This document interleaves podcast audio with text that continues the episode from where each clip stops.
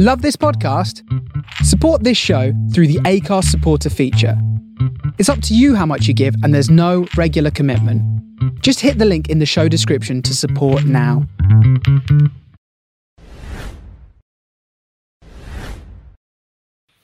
And Wallop, we're live. Welcome to the Den debate. It's been a while, boys. It's been a while. Us three, the dream team, reunited. Why do I look so fucking red? I look like a lobster. Um, Kenny and Henry from the No One Likes to Talking podcast. Thanks for joining me, boys. Evening, Dan. Evening, Ken. Evening. Lots and lots to talk about, and Kenny's got a crab and lobster fish pie in the oven. What else is it? I've got a, a lobster, crayfish, and crab macaroni cheese. Jeez. Answers in the comments where you think you bought it because we know the answer. But boys, loads to talk about, loads and loads.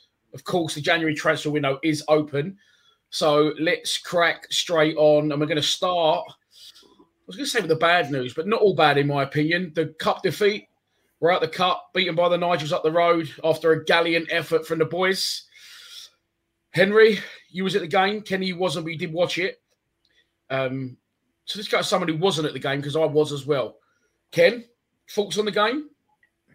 Yeah, I was. Um, I quite enjoyed watching the game. Actually, I was. Um, I think that every single time we we get in the cup and we get a, a big opposition, I think the the fans turn out, um, and I think the players turn up, and and I don't think that was any different um, this year round to to every other year. I think that the boys put in a an amazing performance, um, and actually there was a there was a lot of positives to take out of that. Well, you couldn't take any. I couldn't take a negative out of it um, with the players. That's for sure. Um, and you also found out a lot about the likes of um, Billy Mitchell, uh, Danny McNamara, the the real Millwall boys of our team, um, and what it means to Millwall. Um, and to me, that was a bit that was a big, big positive watching the game. Yeah, mate. Look, we've lost the last two games, back to back defeats. Okay, I was expected to lose to Palace. We've conceded five goals, but I've been full of praise for the team because all I want is a bit of entertainment for my money. I want to. We're not going to go up. We can't go down. That's all I really care about. So as long as they give everything, and I feel like they put a shift in, then I'm happy. And like you said, you know, everyone was everyone was good in my opinion. The, the one minor thing I picked out was that you know Malone got exposed once for the goal, twice. That's when he should have changed it, Rowett, but he didn't because he reacts to going behind before he'll do it level. But couldn't fault them, especially as you say, the Millwall homegrown talent really shone against better opposition. H, what did you think, mate? Uh, I thought I thought George Saville had a great game. Actually, Yeah, he's, he's taken a lot of grief, even though I think he's been played out of position. Um, I thought it's interesting. You can't fault any of them. I, th- I thought Billy Mitchell showed his grit and determination because I thought he struggled a bit, to be honest with you, to get to grips with that midfield. I mean, we were a bit overrun in midfield anyway, right? But he stuck in there and showed his grit and determination and really come into the game in the last 20 minutes. And obviously his cross at the end there could have gone any in anywhere. Could could have been like the uh, the Everton game, couldn't it? A few, a So few years ago. So very unlucky. I love the fact the rain was coming down. I love the fact everyone was boozed up and in the blue from like 10 in the morning. I mean, I went in the blue anchor and couldn't even get in there. And it was it was, you know, before opening. So I don't know what was going on in Bermondsey, but yeah, loads of aggro, loads of atmosphere, loads of you know Palace fans smashing up seats, throwing chairs. Great, great atmosphere. Um, I just I didn't think when I saw the starting team that we potentially would have enough quality. And I'm not trying to dig him out, but someone like Alex Pearce, who I thought actually had a really good game, did the best with his abilities. But crikey, those Palace players were strong and fit and quick, and it, you know, he did well to hang in there with them. But when I saw that team, I thought, oh, you know, a few of us have seen Alex Pearce towards the end of last season. Certainly, when I think back to games like the Bournemouth game and uh, God, do I, dare I even mention the Coventry game? You know, he was really exposed, and actually, he did pretty well. You know, I mean, Shaun Hutchinson was immense. I've got, I've got to single him out. You know, 200th appearance or whatever coming, and what a what a performance he had. Mm. Interesting what you just said because I fully agree, and it's weirdly the reason that I was happy with the performance.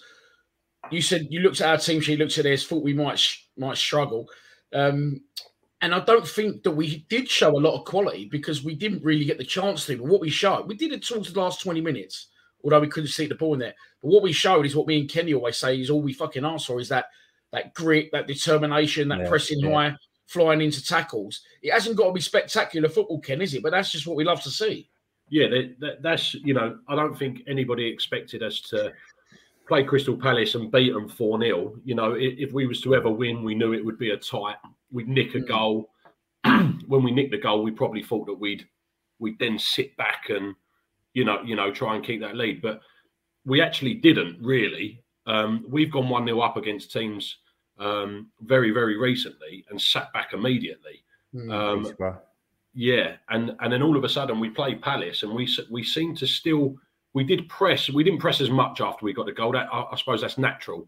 Um, you know, you're going to protect your lead, but we still showed a lot of fight, a lot of aggression. We were still in their faces, um, and yeah, to me, that's that's all I asked for watching watching um, Millwall.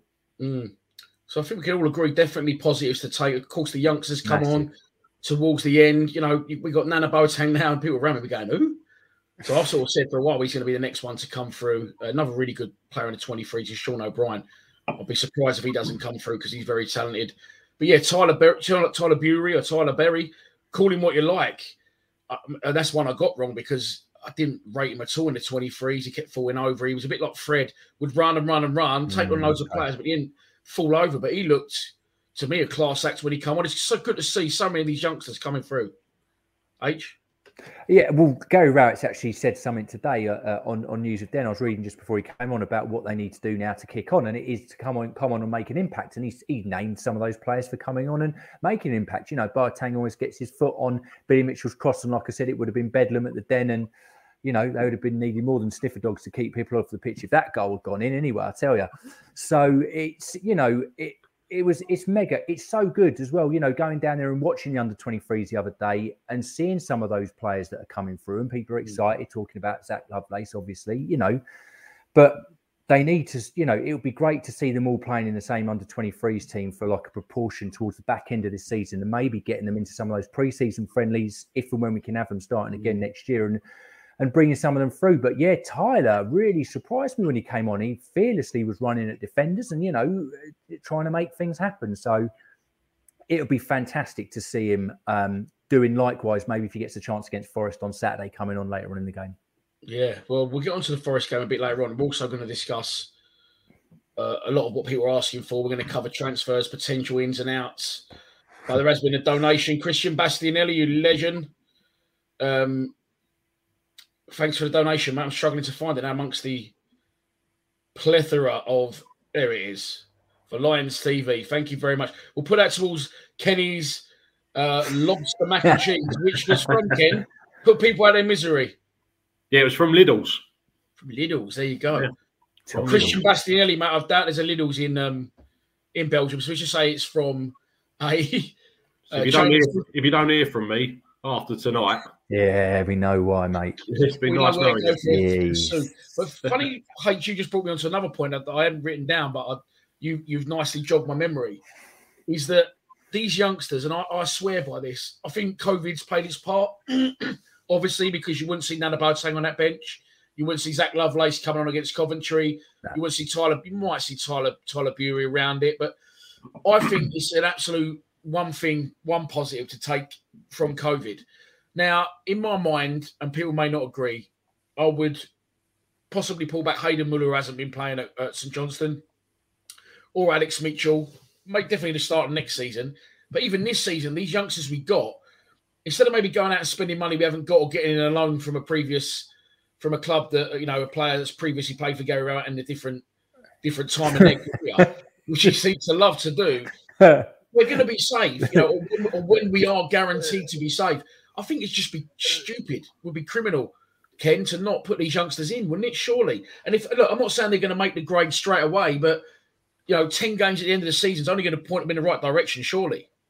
Yeah, I think that you know, like, like you say, if if if we're not looking like we're playoff contenders, um, you know, we're we're, we're not going to go down.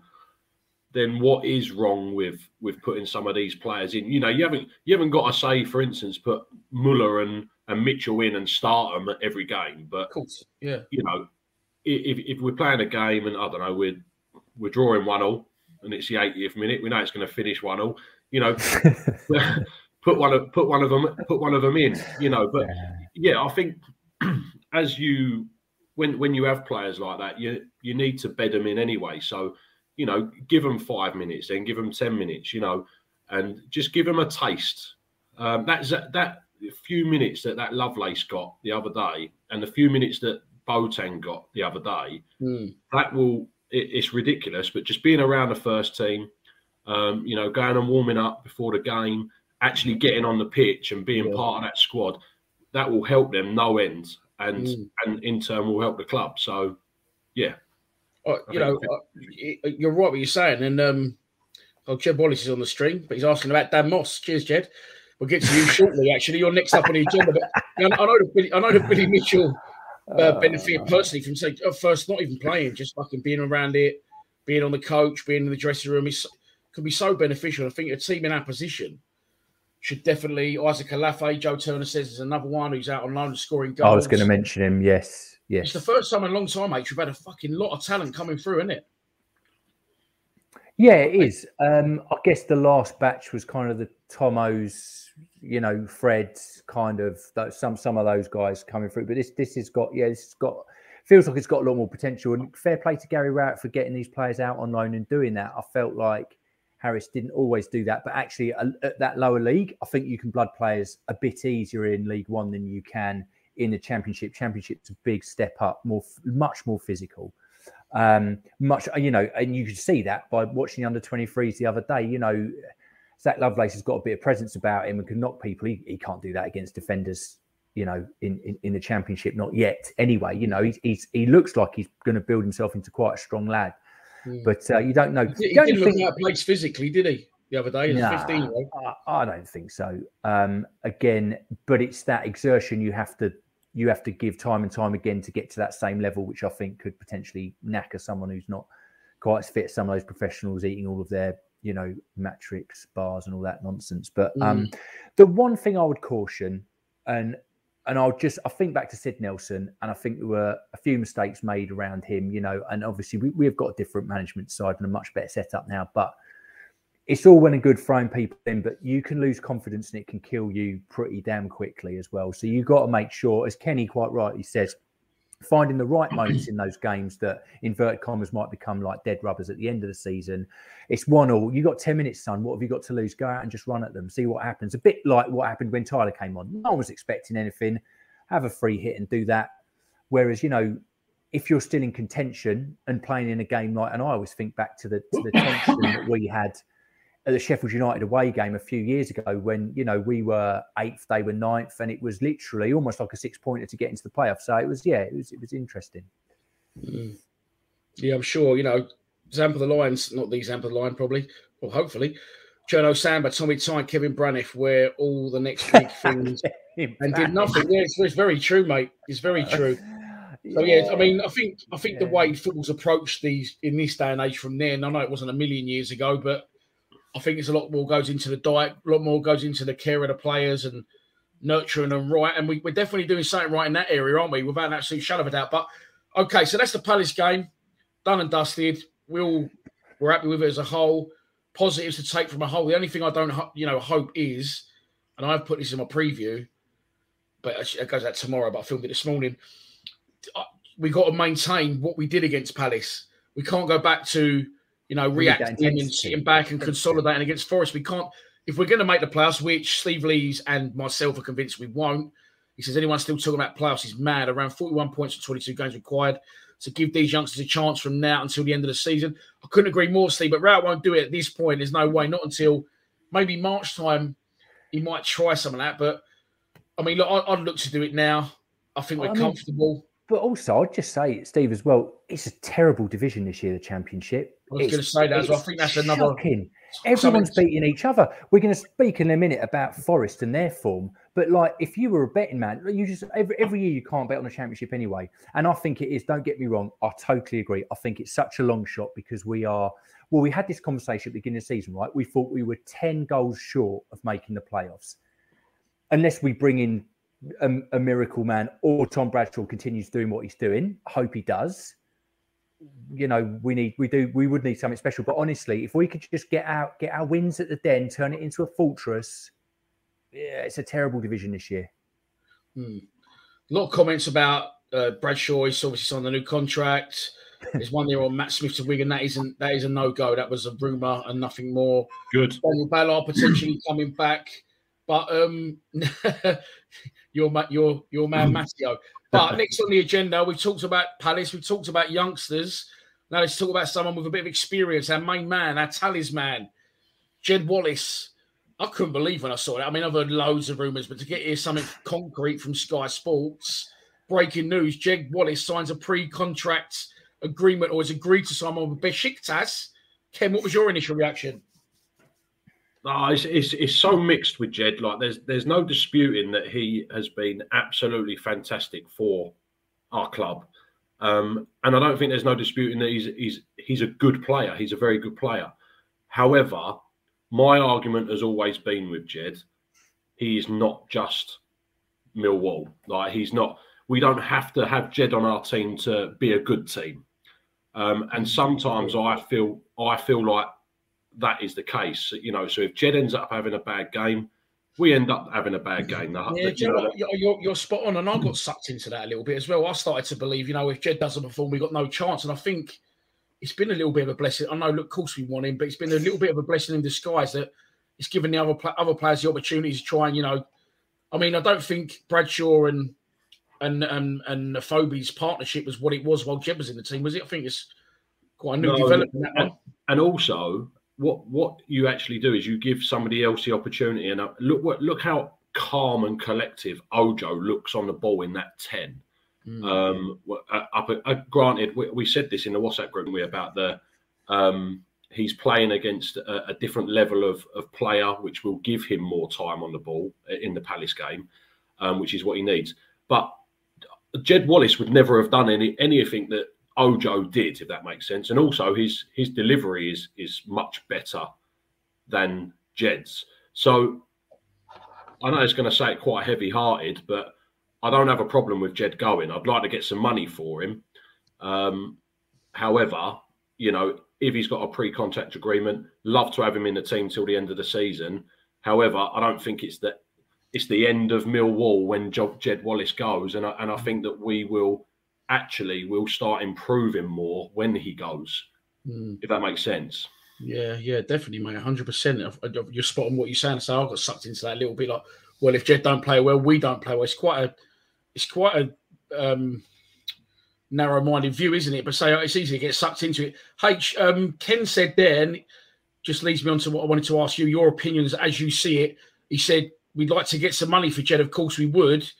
What's this whole Besiktas Forest situation as you as you see it, just from your perspective? It hasn't got to be, you know, what is actually happening. From your opinion, I mean, I thought the Besiktas have offered something.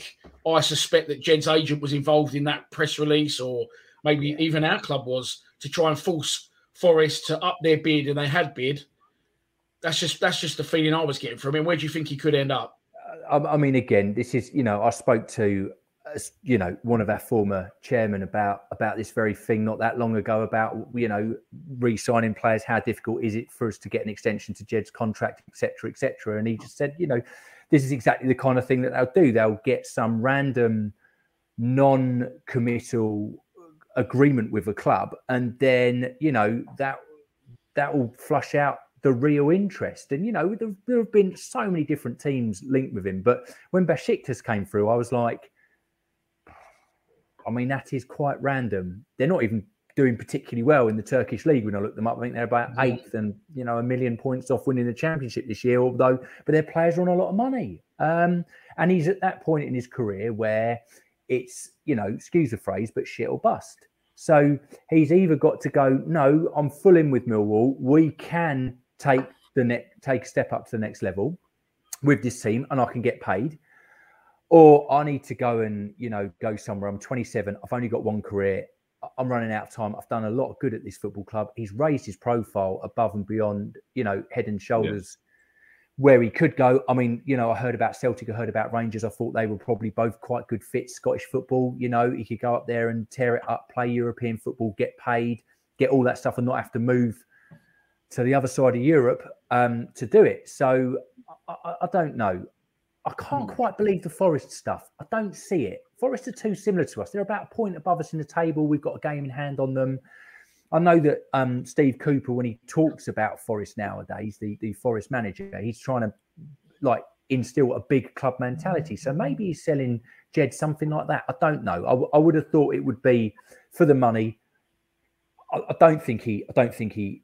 I, don't personally feel he owes Mill anything. I've loved the journey that we've been on with him since 2016. I've loved watching him develop um, as a footballer. He is one of those individuals, and I do think we would miss. I think back to the Blackpool game. It's a stagnant game. It's a bit of a battle. We've somehow managed to go 1 0 down from one of the most monumentally disastrous, sort of like Murray Wallace sliding into comical things. I had a mate from Northern Ireland who was laughing for the next 20 minutes after seeing that. Um, but he pulls out a free kick, doesn't he? Out of nowhere, gets that free kick, Mm. slots it in, and then we score in the 86th minute and win. So, do we have that kind of player? Maybe Ojo's that sort of player, but you know, he's not. He's not our player, is he? So I don't know. No. I mean, again, you know, good luck to the lad, but Besiktas, I think that sounds slightly mad to me. Forest, I just don't think it's a big enough step up. But then where does he go? Because some, a lot of people don't think he's good enough for the Premier League. So you know, he is, but just not off, just on his day. On his day, in my opinion, he's good enough for the Prem. Not and maybe with better players around him. I don't know. He's he's good enough for those bottom five teams, isn't he? Like to compete with those bottom five teams is what we're talking about, really. You said something there, H, which I'm going to ask Kenny his opinion now, and it's a good one. You must have read my mind because what is you know, if I see a lot of people say online, if he goes to Besiktas, wish him all the best, been fantastic servant, you know, will be a legend. Talked about that in years to come. But if he goes to Forest, he can fuck off, basically. Um, my perspective on it is that when the time comes, and if the money's right, you know, not even if the money's right, he's done his time. Okay, he said he'll stay and try and get us up, and we're not going to go up. So we all know that. So I've not got a problem with players moving on if it's that time in their career, if they've been a good servant for the club and they give everything. Ken, what would you say? Where do you think he'll end up potentially? And if he was to go, say, what people say in the comments, like a championship rival of ours, would you? um Well, you're always angry, but would you be angry with him even more than normal? Nah, I, do you know what? The, the likelihood, because we all think this, is he'll probably sign a contract with us and, and he'll be with us for another three years. That hasn't But- been talked about. That's that's a that's an interesting shout. Yeah. Um, look, if he if he goes to Forest, the reason why it, the problem with him going somewhere like Forest for me is that that means that, for instance, Steve Cooper is showing a lot more ambition than what Gary Rowett is. Um, like H said about ambition, where they want to Yeah. be, etc. Um, now, if Steve Cooper's turning around and going, "Listen, we want to be fighting for the playoffs," uh, this you know this end of the season, I'll give you what you want if you know, and you just work hard to get us there. Well, Gary Rowett should surely also. I know it's not just Gary Rowett, but it's the it's the board, it's the team, everyone behind should be turning around and saying, "We've got aspirations for the playoffs as well. This this part of the season, we'll give you what you want." Or even like you say, the the, the extension. I know he doesn't need the extension, does he? He's with us, isn't he? So Yeah. So, Yeah, uh, so- another question for you both. Sticking with you, Ken, for a second, because he was going to sign it. He said he'd sign a contract with us, but um, we wouldn't give him what we would. You think if we offered him now, he'd sign it still? Well, uh, you don't you don't know. Again, like H said, he's at that point in his career where, um, you know, he, he's not that he's coming to the end, but he's got probably got that one last chance to to make it big. So you you couldn't argue with him if, for instance, um, I don't know, let's just say, for instance, someone, let's say Southampton, yeah, someone like Southampton came in. Burnley, Burnley been linked with him. Burnley, Someone- yeah. like that. Yeah, yeah, I Yeah. get what you mean. you know, the teams that probably aren't going to come down from the Premiership, you know, but they're always in that sort of battle. Um, you you wouldn't be able to argue. You'd just be like, right, do you know what? Yeah, not a problem. You've you've given it a chance. You're gonna you're gonna. It's your last chance at you know trying to make it big. Go and do it. And I hope you set the world alight. I really do because we can turn around and go, that's our Jed Wallace. You know, um, but going to another championship club, for me, I had nothing against Jed Wallace with that, but I would have everything wrong with Millwall with him doing that because it would show our aspirations compared to Mm. some you know. I'm going to slightly disagree with both of you here, and I could get shit for what I'm about to say. But I don't think we're on par with Forest as a club, if I'm honest. I think historically they're a bigger club than us. Jack's right. I think, I think 20, that- 20 like the, the, the accounts, Dan, you're, you are right, mate, because, you know, we, Mm. we've made losses over the last three years of over 21 million pounds that's been backfilled by John Berylson. And you the, can't thing is, that they always that. have a go. They always have a go for us, but they never actually get up, do they? They're one of them teams. So I think that's something to factor in. In my, you know, I will get shit for that, but in my opinion, obviously, historically, they're a bigger club. They're a, I was going to say they're one city club. They're not. They've got Notts County, who are now in non-league, but they're a fucking huge club. But then I say that are they a huge club because they're one of these clubs? Okay, so you won the fucking European Cup back to back in early 1980. Does that still make them a massive club? They get big Look at- crowds. I mean, yeah, average, average attendance is uh, three times what as I think. Yeah, but Um, then is so- that about right? I No, mean, not three is, times. though- That would be twice, double. The thing is, though, boys, it's, it's quite. It's. I mean, you can you can look up what Jed Wallace is earning at the moment, um, and I, I'm pretty sure I might have this wrong now, but I'm pretty sure he's on 16 grand a week. Sounds about right. Yeah. I would uh, now- believe that to be around that figure. Yeah. Yeah. Now, our highest paid player in our club is Connor Mahoney on 18 grand a week.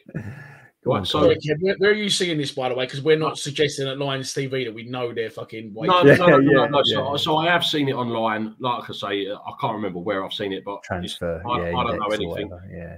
But if Connor Mahoney, for instance, is on 18 grand a week, and I'm Jed Wallace and I'm on 16 grand a week, and I'm asking for 25 grand a week, You also I want more out of Prince. You want more than Connor Mahoney out of principle as well. well, you? yeah, but I wouldn't think that it's unreasonable to be asking for for that type of money. And like a lot of the comments have said, you know, if we're offering one five, 1.5 million for this person, 1.3 million for that person, there obviously is some money in the kitty. And again, it boils down to amb- ambition.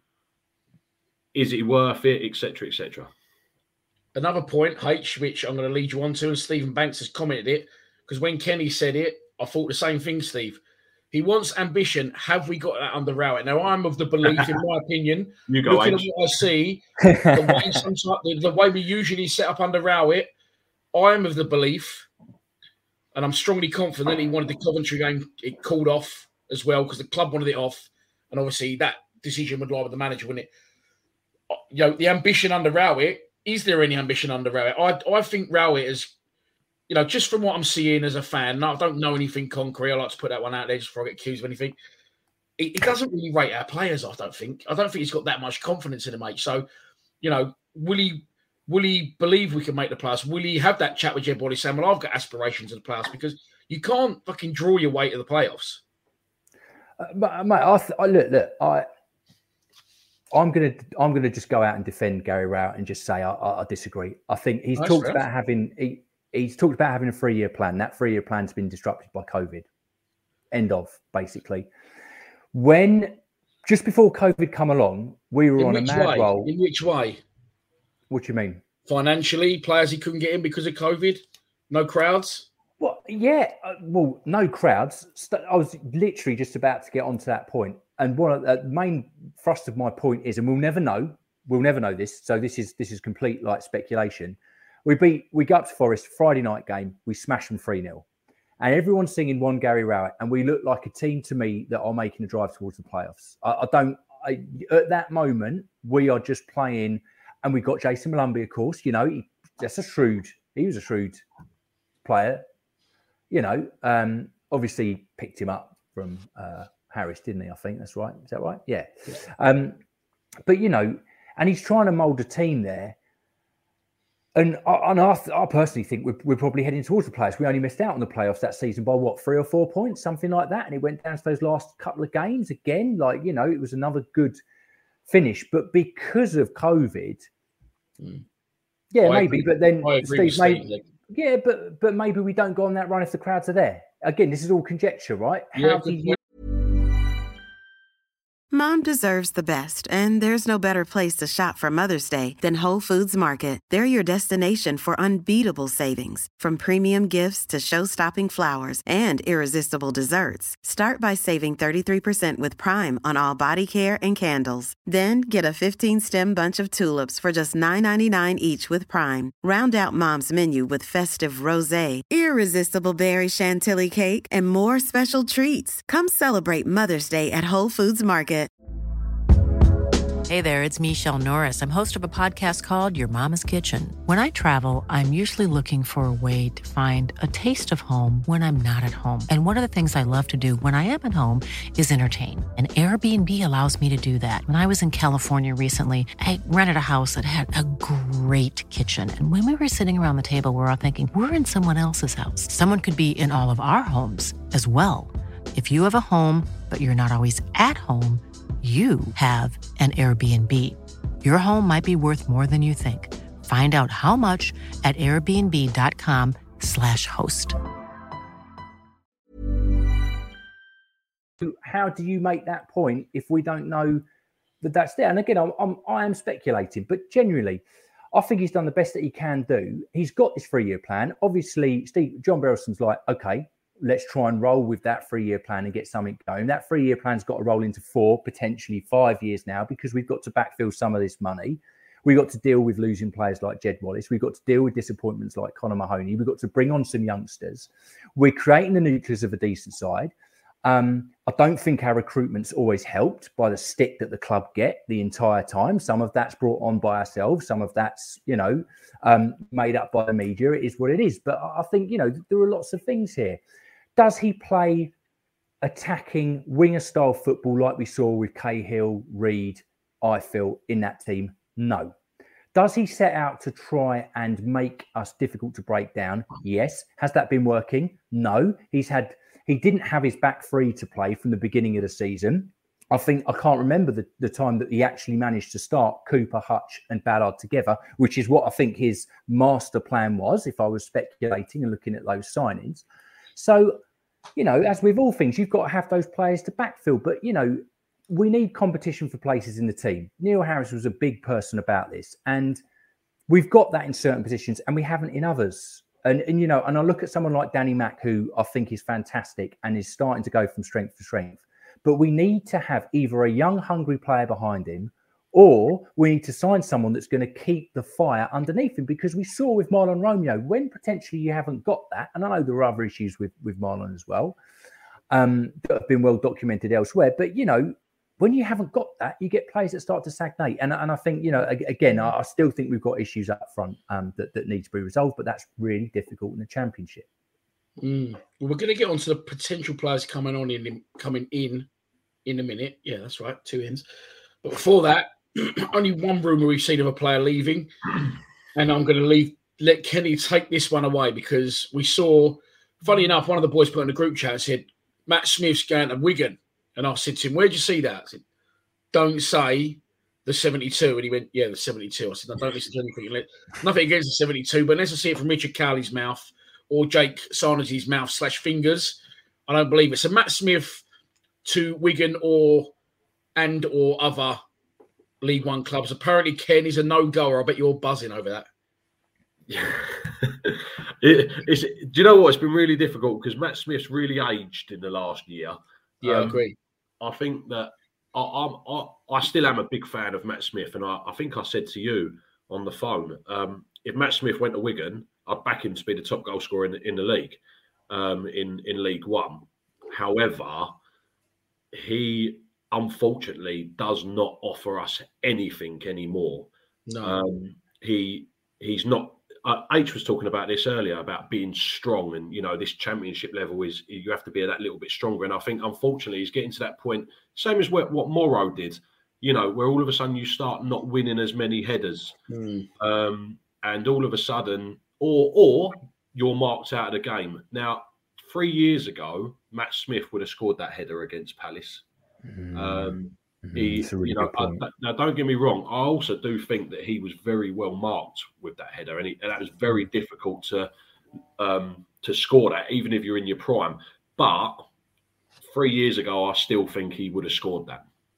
Um, so again, if we were to, we're not, not we're going to get a lot for him, if anything. But if we was to get a little bit of money for him, again, you know, thanks very much. You've been a great servant. But if you can no longer be even an impact player for us, then it, again, it's just a warming the seat up on the bench when somebody else could be sat, sat there.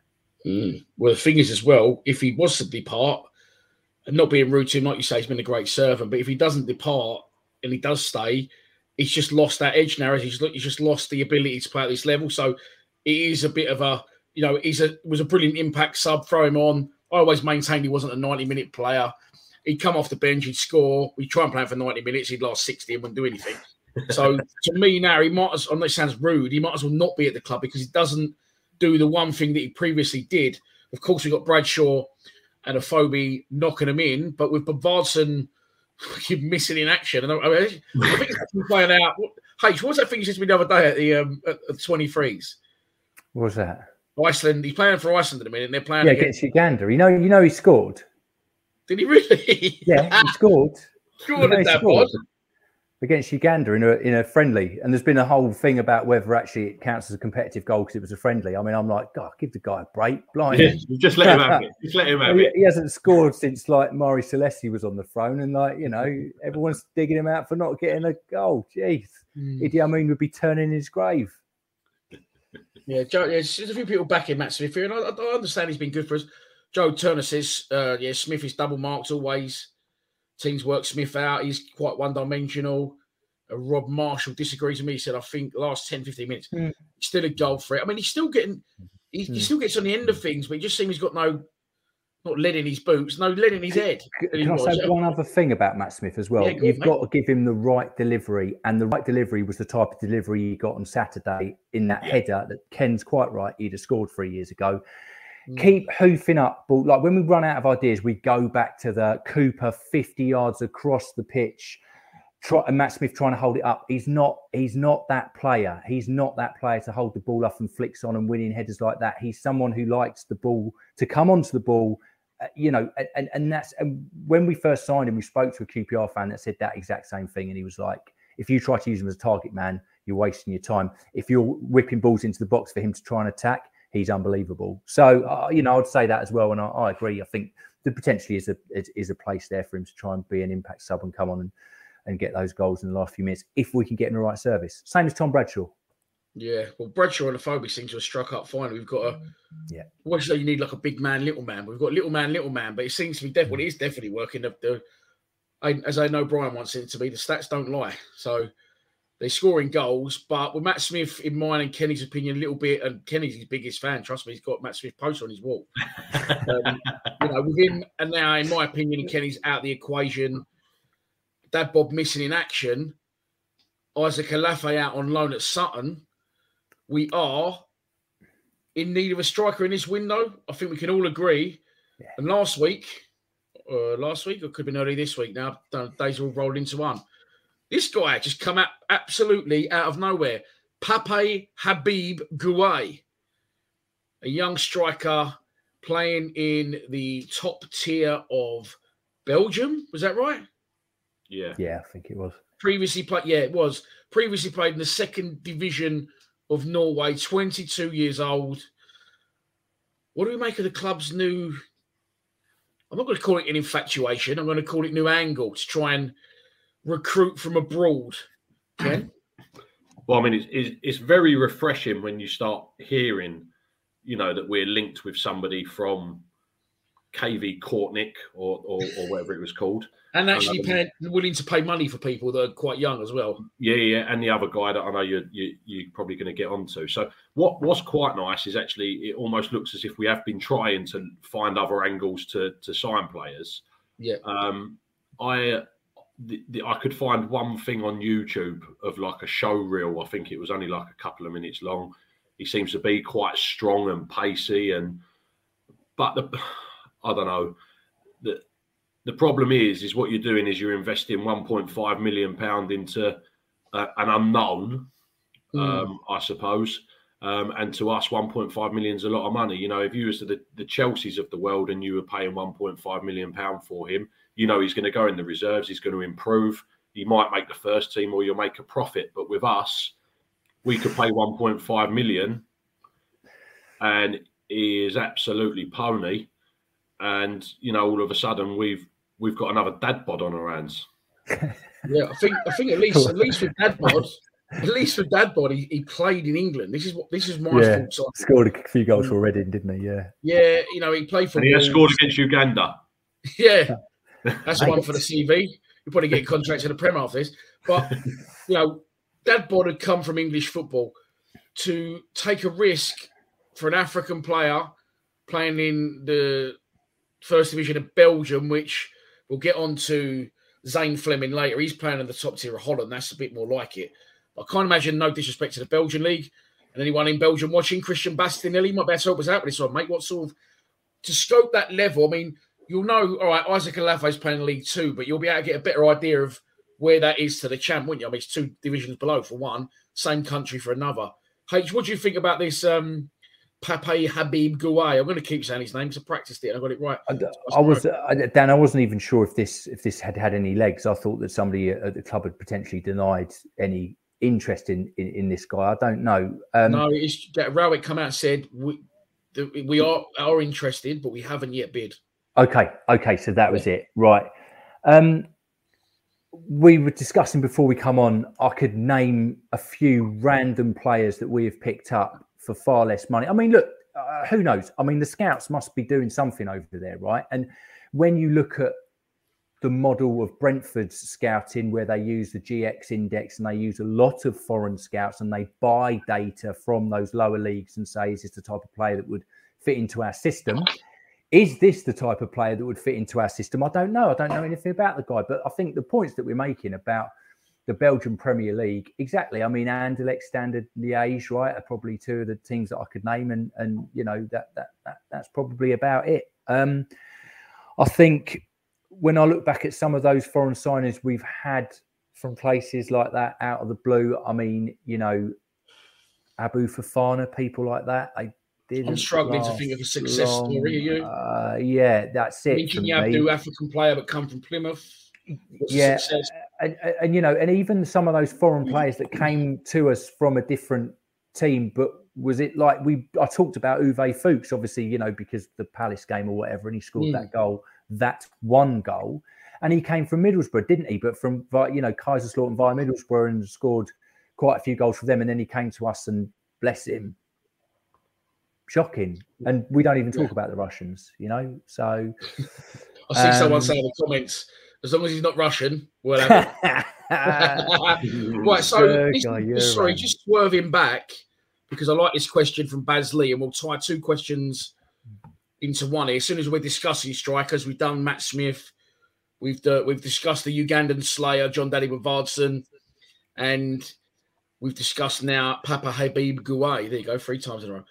We're going to talk now quickly, boys. Question: Would we want to sign Afobe on a permanent if given the opportunity? And also, of course, Tom Bradshaw signed a new contract this week. 200 people, 201 people in the live stream. Thanks for tuning in so far. 44 minutes in. Super chats are open if you want to donate to the channel. If you don't, not a drama. Just please subscribe. Right, boys. I can't remember who asked first last time. So, Benik Afobe, I asked you. I can see you. Ben, if you got the opportunity to sign Benik Afobe on a permanent, would you? Yeah, see, I'll, I'll probably get a bit of stick for this. I'm not Benik's biggest fan. Um, I, don't, I don't think that. I mean, he scored some some important goals. Let's say, um, you know, the, the the goal last week, but you know, I don't think he's a prolific striker in in my opinion. Um, and I couldn't even tell you what type of striker he what he is because you when you look at him from the past, he was one of the, he was a big, strong guy running at defenses, taking people on, That's what I thought Um, we was. That's, yeah. that's what I thought he was going to be when he And- came. and we haven't seen any of that. That could be positional, you don't know. But wh- what I'm trying to work out is what type of goal scorer is he? Because you because you don't you don't know. He hasn't scored at any series of goals. One's hit his head. Um, Can't lift his one hit his head, one deflection. One was the a other one he- penalty. The other one he nicks off the goalkeeper's foot. He scored a good goal against. Yeah. I think it was against. um I can't remember. Mick Reading was it Reading? He scored a good goal. Where he shot across the keeper and Bradshaw flicks it onto him. Yeah, and also, and also, I'll be honest with you. That that goal against Palace, uh, for me, I, I'm pretty sure that it was Bradshaw that was really heaping that pressure on. It wasn't Afobe. I, I agree. I, Yeah. yeah, hustle. Yeah, I'll just say before we go on to I think he's. I, I like him. I wasn't sure at first. Uh, again, you said it could be positional. Rowett keeps sticking in fucking wide left. Now Rowett's finally decided to play two strikers and Bradshaw in the team. By the way, after two years in charge, that could have been part of his three-year plan. He wanted to play one. after two years. um, I think we're. I think we're. We're much better off. I think they're looking like a good strike duo. You can't deny the effort. Have you noticed as well? Like all fans love Benik Afobe of all clubs. You see him giving it one of them ones to the home fans every week, or like the away fans every week. Like, he, like he's just a likable guy, and he, he puts in the choosing shift. to celebrate. Yeah, all Yeah. that nonsense. I understand yeah, what you yeah, say, yeah. About um, Boohoo Man Ambassador. By the way, he's got half a million Instagram followers, but that's um, that's me my work head on. That's another another story for another day. Uh, yeah, so he for me puts in a shift. He's working now with Bradshaw. He's not the most prolific, Ken, like you said. He missed a chance early against Palace, didn't he? Left foot Mm. over the bar. yeah, which is- yeah, and that was that's that's that is exactly what I mean. Dan, that Mm, type of opportunity um, is something someone of his apparent class. Yeah. because you know it's always oh he's been signed for over ten million and you know by three different clubs and all this. That type of player, in my opinion, if he if he was still at the standard that he was, would have scored. And it Mm. just feels like we've got the has been Afobe. Um, and if you've got a dogged, hard working centre forward already in Bradshaw, um, and I'll tell you something. Next game, game you watch on Saturday, I can tell you now, Benik Afobe will not header a ball. Not header a ball. He, he doesn't. He never, never ever heads the ball. He jumps That's to that, that's that brand deal Boohoo Man. He's got to look his best, he, on Instagram? That's why. But I just think that there's there's space there for someone else instead of him. I'm not. So you're, you're, but you're no to signing Benik Afobe. I'll be no. Yeah, sorry. Yeah. Yeah, I'm, I'm also no, but not for the reasons Ken said, because I would bring back Isaac Olaofe. Benicophobe isn't no spring chicken, no disrespect to him. Let us know. Are you Benik yes or you Benik no in the comments as well? Let's get a few of you involved because I've seen you commenting. Um, Basley says definitely not a natural goal scorer. Uh, see, where I think Bradshaw is a natural goal scorer, but his all round game isn't as good as Afobe's. H, what you Yeah, saying? uh, no, no, no. I completely agree. Um, you know, I said I said this prior to the season. Everyone's like being saying to me, "Don't be negative." I'm like, well, look, I think he reminds me a bit of Lee Gregory, um, although he's probably not quite as good at holding the ball up as as, as Leggers was. I thought he's phenomenal. And this is no look. I want to make it absolutely clear. I I think Lee Gregory is an absolute legend. I love the bloke. I think he's, uh, you Mm. know, I, I really respect everything that he did for the football club, and he always tried a million percent, and actually probably did a little bit more. You know, he was always running around, but I just, yeah, you know, I, he's got to score goals. Yeah. It was How that. many, it was, how sorry, many it has was he got? Five he scored goals. that Has he, against has he got five goals? I don't even think he's got that. Peter don't. O'Mara, Peter O'Mara offered me a bet that he'd score 10. I'd say he scored against Fulham. I'll tell you a man who will tell us, Steve Lees, the legend in the comments. Um, he scored against Fulham, he hit him on the head. He scored against Cardiff away. He done Cardiff well be in the box. He deflected. Yeah, He scored at Bournemouth at four, home. wasn't he? Yeah, Um, yeah. He scored um, a penalty Bristol away. City, uh, Bristol, Bristol City. City. He yeah. scored against Crystal Palace in the cup. That's five. Five. So sorry, H. Gore, mate. You, you continue letting us know your thoughts on Afobe as a player, and then finally, if you would or would not sign him. Look, I, I've, I love, ev- you know, I love a lot of stuff about the bloke. You know, he, he runs really hard. He does a lot of that work rate. But again, like, we don't need another Tom Bradshaw. We don't need another Lee Gregory. We need someone who's going to score goals. Yeah. Like, we need a goal scorer. That's that. we if we're ten goals short and we're talking about not getting into playoffs, well, what do you try and fix? Try and fix those positions where you're there to score goals. I think controversially, if he could stay fit, uh, Mason Bennett, you know, maybe he's more of a winger type, but you know, Mm. I- Well, he, he, he did play up front for a spell, didn't he? He scored Yes. he played up front with Jed. score goals, You're looking back now, goals. Ken, Ken at the time, you was going absolutely fucking mad at me, going, "Stop saying they should play up front together." I was like, Yeah. but, but, they, but Bennett scored six in eight games or something, and you're like, "No, I don't, stop it."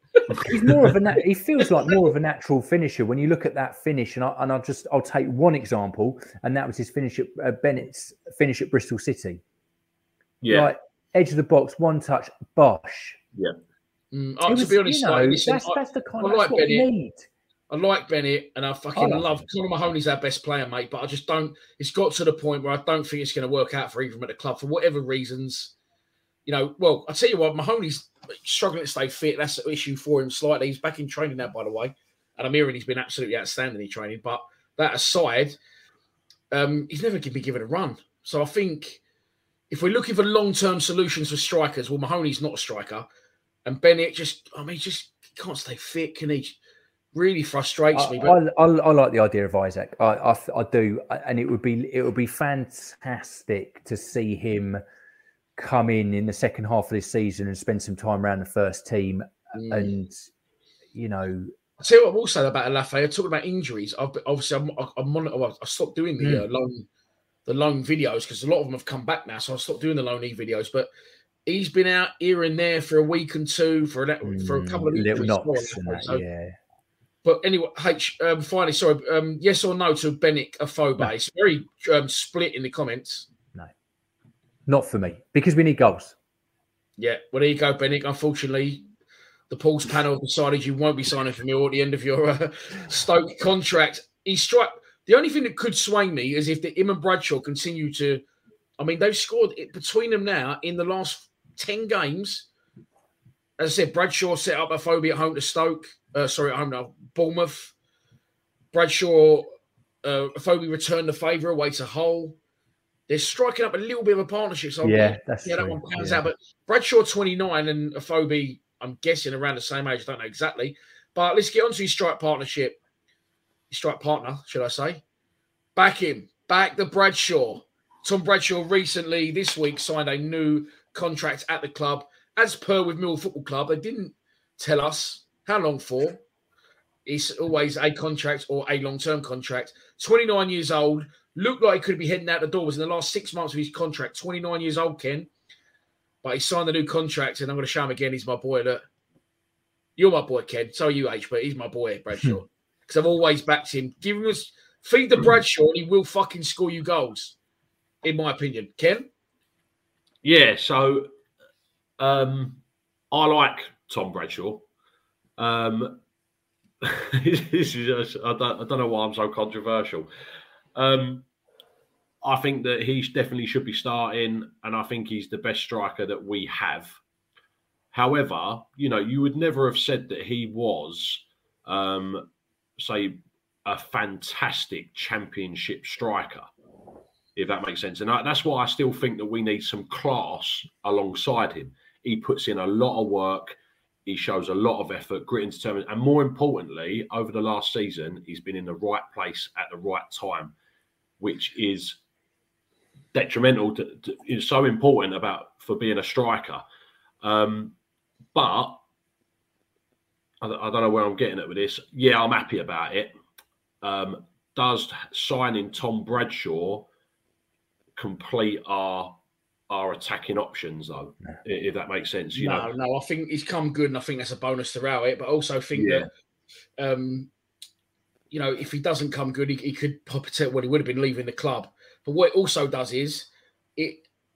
If we had released Bradshaw, for example, if he hadn't started scoring these goals, we've then got to go and scout someone, which we've got to stick the scout on a plane every time. Apparently now, do you know what I mean?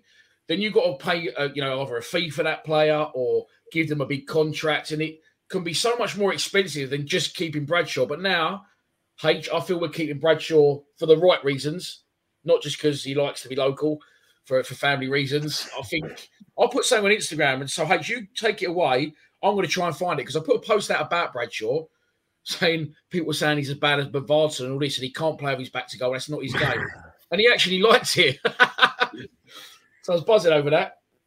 So go on, H. You take us away on your thoughts on Bradshaw. Let us know in the comments if you if you stick with the show and comment on what we're currently talking about. I can involve it, but if it's already gone or hasn't come up yet, I can't. So yeah, let us know your thoughts on um, Bradshaw in the comments. Afobe scored six. I can't okay think the other goal, but yeah, H. Yeah, I mean, you know, I, I mean, fair enough. He's come good at the right time. Again, I think I made the point earlier on this season that we didn't play to his strengths a lot of the time.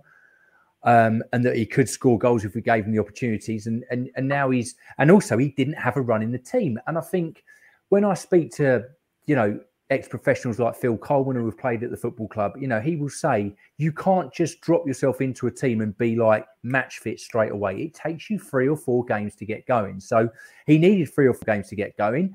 Then all of a sudden he's touched, he starts scoring, and now we're starting to see the benefit of that. So hopefully he can stay fit and just continue doing what he is doing. Um, yeah, lots lots of like poacher type goals, which I quite like. You know, we saw a great goal last season at Derby away to show that he has got you know the, the ability to score from from a bit further out and not just get those poacher type goals. Ken's quite right though. I don't think he's not like the answer to our dreams, is he? But he's the kind of striker that if you compare him, his last nine, I think seven in eleven, is it? Seven goals in the last eleven games, something like that. Something like that. Yeah, you know that's it, look fantastic. I, I, you know, I I hope that he can fire himself into be, being a serious um, striker. Um, you know, and and you look at okay, so we've got Forest obviously coming this weekend. Their top scorer is uh, Lewis Grabban with 11 goals. Mm. So we start making comparisons like that. Would we say that Lewis Grabban's a, a, top championship striker? I mean, I personally wouldn't anymore, right? You know, and he hasn't even really reached that bar, has he? So. Um, you've got to bear in mind how, how, much service Grabban will get to how much service Bradshaw does. Yeah. And, if we create chances, he'll score goals. And this is another thing that someone said to me. A few people said this if we had a left, I know he didn't do anything against Palace. And again, I will maintain because because people were drilling balls at him 100 miles an hour, neck out with his back to go on the halfway line with the defender up his ass, and that's not his game. If he had, if he had been in that box for Billy Mitchell's cross, yeah, I would have backed him yeah, once more. Yeah, yeah, yeah, yeah. And this is this is where um, I'm not going to get into this until you ask me, but then that is where Rowett is at fault. Um, I, I like, yeah, no, let's not get into that just yet. Yeah. I didn't know we was getting into that, but that's that's now on the agenda. Um, I'm trying to find. I have got it, but I'm not sure because it's quite a long post on Instagram. How big? I've just uploaded it while you boys are talking. I'm always working, boys. How this is going to look on screen if I'm going to be about to. Oh, I can see it. Right, can someone read that out for me? Because I can't see it even with glasses on. I'll go. Do you want me to go? Go on, yeah, mate. Go, go on, Ken. I'm dyslexic. a little Tom Bradshaw appreciation posters. I didn't get the time to do a post match analysis yesterday. I don't always get it right, but I've backed this man from day one. I was always seeing loads of he's a, as bad as Bodvarsson. He's got a touch like a trampoline. goals. Well, as I've said many times, he scored goals under Harris, seven in seven, just before Harris left the club. He's now uh, never been given a run under uh, Rowett properly, and if he had, it was a lone striker. His strengths aren't winning headers or holding the ball up with his back to goal. His game is scoring goals. If we actually create chances for him, put the right type of balls in the areas, and play another striker up there with him, you'll get the best out of him. Four goals in the last six games. The stats don't lie. Feed the Bradshaw. Love you all, Dan. Love you all. uh, can I just say, by the way, I do know I did look into it, and he didn't score them under Harris. He scored in the last game before Harris left against, against Luton. Luton. Yes, and then he I remember. He scored two against Leeds under Adam Barrett. He scored one away at Brentford under Adam Barrett. Then it, it was sort of in that um, interim period, but he, he, has scored them. So for me, I'm buzzing. He's got a new contract. I just um, wish he'd have been a little bit. He's a little bit younger. Bradshaw is seven in his last nine starts. I mean, boys, with the service as strikers get, surely, surely that's um, that's a long, winner. long. Listen, long may continue. Yeah, I, I, hope he does. Brilliant. Keep going. If he if he can keep that form up, fantastic. Love it. You know. Right. Yeah. Well said. Okay, so. Mind you, if he keeps that if we keeps that form up, we it's not going to be a, worried about Jed going. I thought this, but then that's all right, though, Ken. We've got him in a we've got him in a long term contract, mate. We'll get loads of loads yeah. of money, loads yeah. of money, loads of money. I don't think you know. I know he's settled in the area because obviously, you know, I don't think it's any secret that he's his missus is from the area, so he's he's happy that he's settled in the area. They got you know children, etc. So all good. Um, I saw his Instagram story. Maybe I shouldn't say this, but uh, he's moved house, so he's got a new house. Must have knew that new contract was coming. but, yeah, but he's got a new. You know, he's he's nicely settled in the area. But the good thing I like about him, he's 29, so I don't think anyone's going to buy him. I like it. I'm happy with that. And he gives another one who fucking gives it absolutely everything for the calls. Right. Next up on my agenda that I wrote down in literally two and a half minutes before we went on air because I've been I've been at work all day. Um, it just says Flemming. and by that, of course, we're talking about Zane Flemming, another potential dip into the foreign market. Um, I don't know why they were doing these weird poses. Mom deserves the best, and there's no better place to shop for Mother's Day than Whole Foods Market. They're your destination for unbeatable savings, from premium gifts to show-stopping flowers and irresistible desserts. Start by saving 33% with Prime on all body care and candles. Then get a 15-stem bunch of tulips for just $9.99 each with Prime. Round out Mom's menu with festive rosé, irresistible berry chantilly cake, and more special treats. Come celebrate Mother's Day at Whole Foods Market. Hey there, it's Michelle Norris. I'm host of a podcast called Your Mama's Kitchen. When I travel, I'm usually looking for a way to find a taste of home when I'm not at home. And one of the things I love to do when I am at home is entertain. And Airbnb allows me to do that. When I was in California recently, I rented a house that had a great kitchen. And when we were sitting around the table, we're all thinking, we're in someone else's house. Someone could be in all of our homes as well. If you have a home, but you're not always at home, you have an Airbnb. Your home might be worth more than you think. Find out how much at airbnb.com/slash host. Because look, he's at it. Maybe it's a thing over there in Europe, Central Central Europe, West Western Europe. anyway, hey, geography centre, I'll leave that to you. Zian Flemming, we've been linked with as well. Um, since then, of course, since the link to him, it's actually come out from Richard Cawley online that we had a bid rejected for him and Louie Sibley, who for me is a massive yes. talking point. But we'll yes. get onto that one shortly. He's he's fucking been on the weights, the boy, isn't he? That's for sure. But yeah, Zian Flemming. Um, I didn't write the information down on him, but I will Google it while you two give your opinions. That gets me out of the shit, so I'll sound more factual when it comes back to me. Ken, what, what do we know about this guy? What have you seen? What have you heard? Anything good? Are you excited? I can't believe you come to me first. But yes, I, I, by, the, by, the, looks of it, me and H have, have absolutely no information on him. Um, again, again, again, I'll be honest with you, it's, it's it's another one of them, isn't it? It's there's a guy for was it 1.3 million for him? Was it? I think. Yeah, 1.3 million for a, a talent unknown.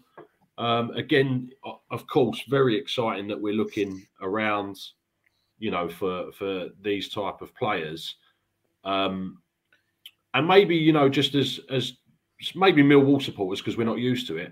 You know, you almost have a you get a bit a little bit edgy on it because you sit there and think, well, hang on a minute, there's mm. a there's a Ted Smith in League League Two that's doing really well. Mm. You know, why are we not going to give him a go? Um, but I'm open. I'm open to listen. It's not my money I've got to spend. Yeah, well, 23, 23 years old. I've got some okay. information now. Plays for Fortuna Sittard, who are in the top tier of Dutch football. They're currently 17th out of 18th in the division.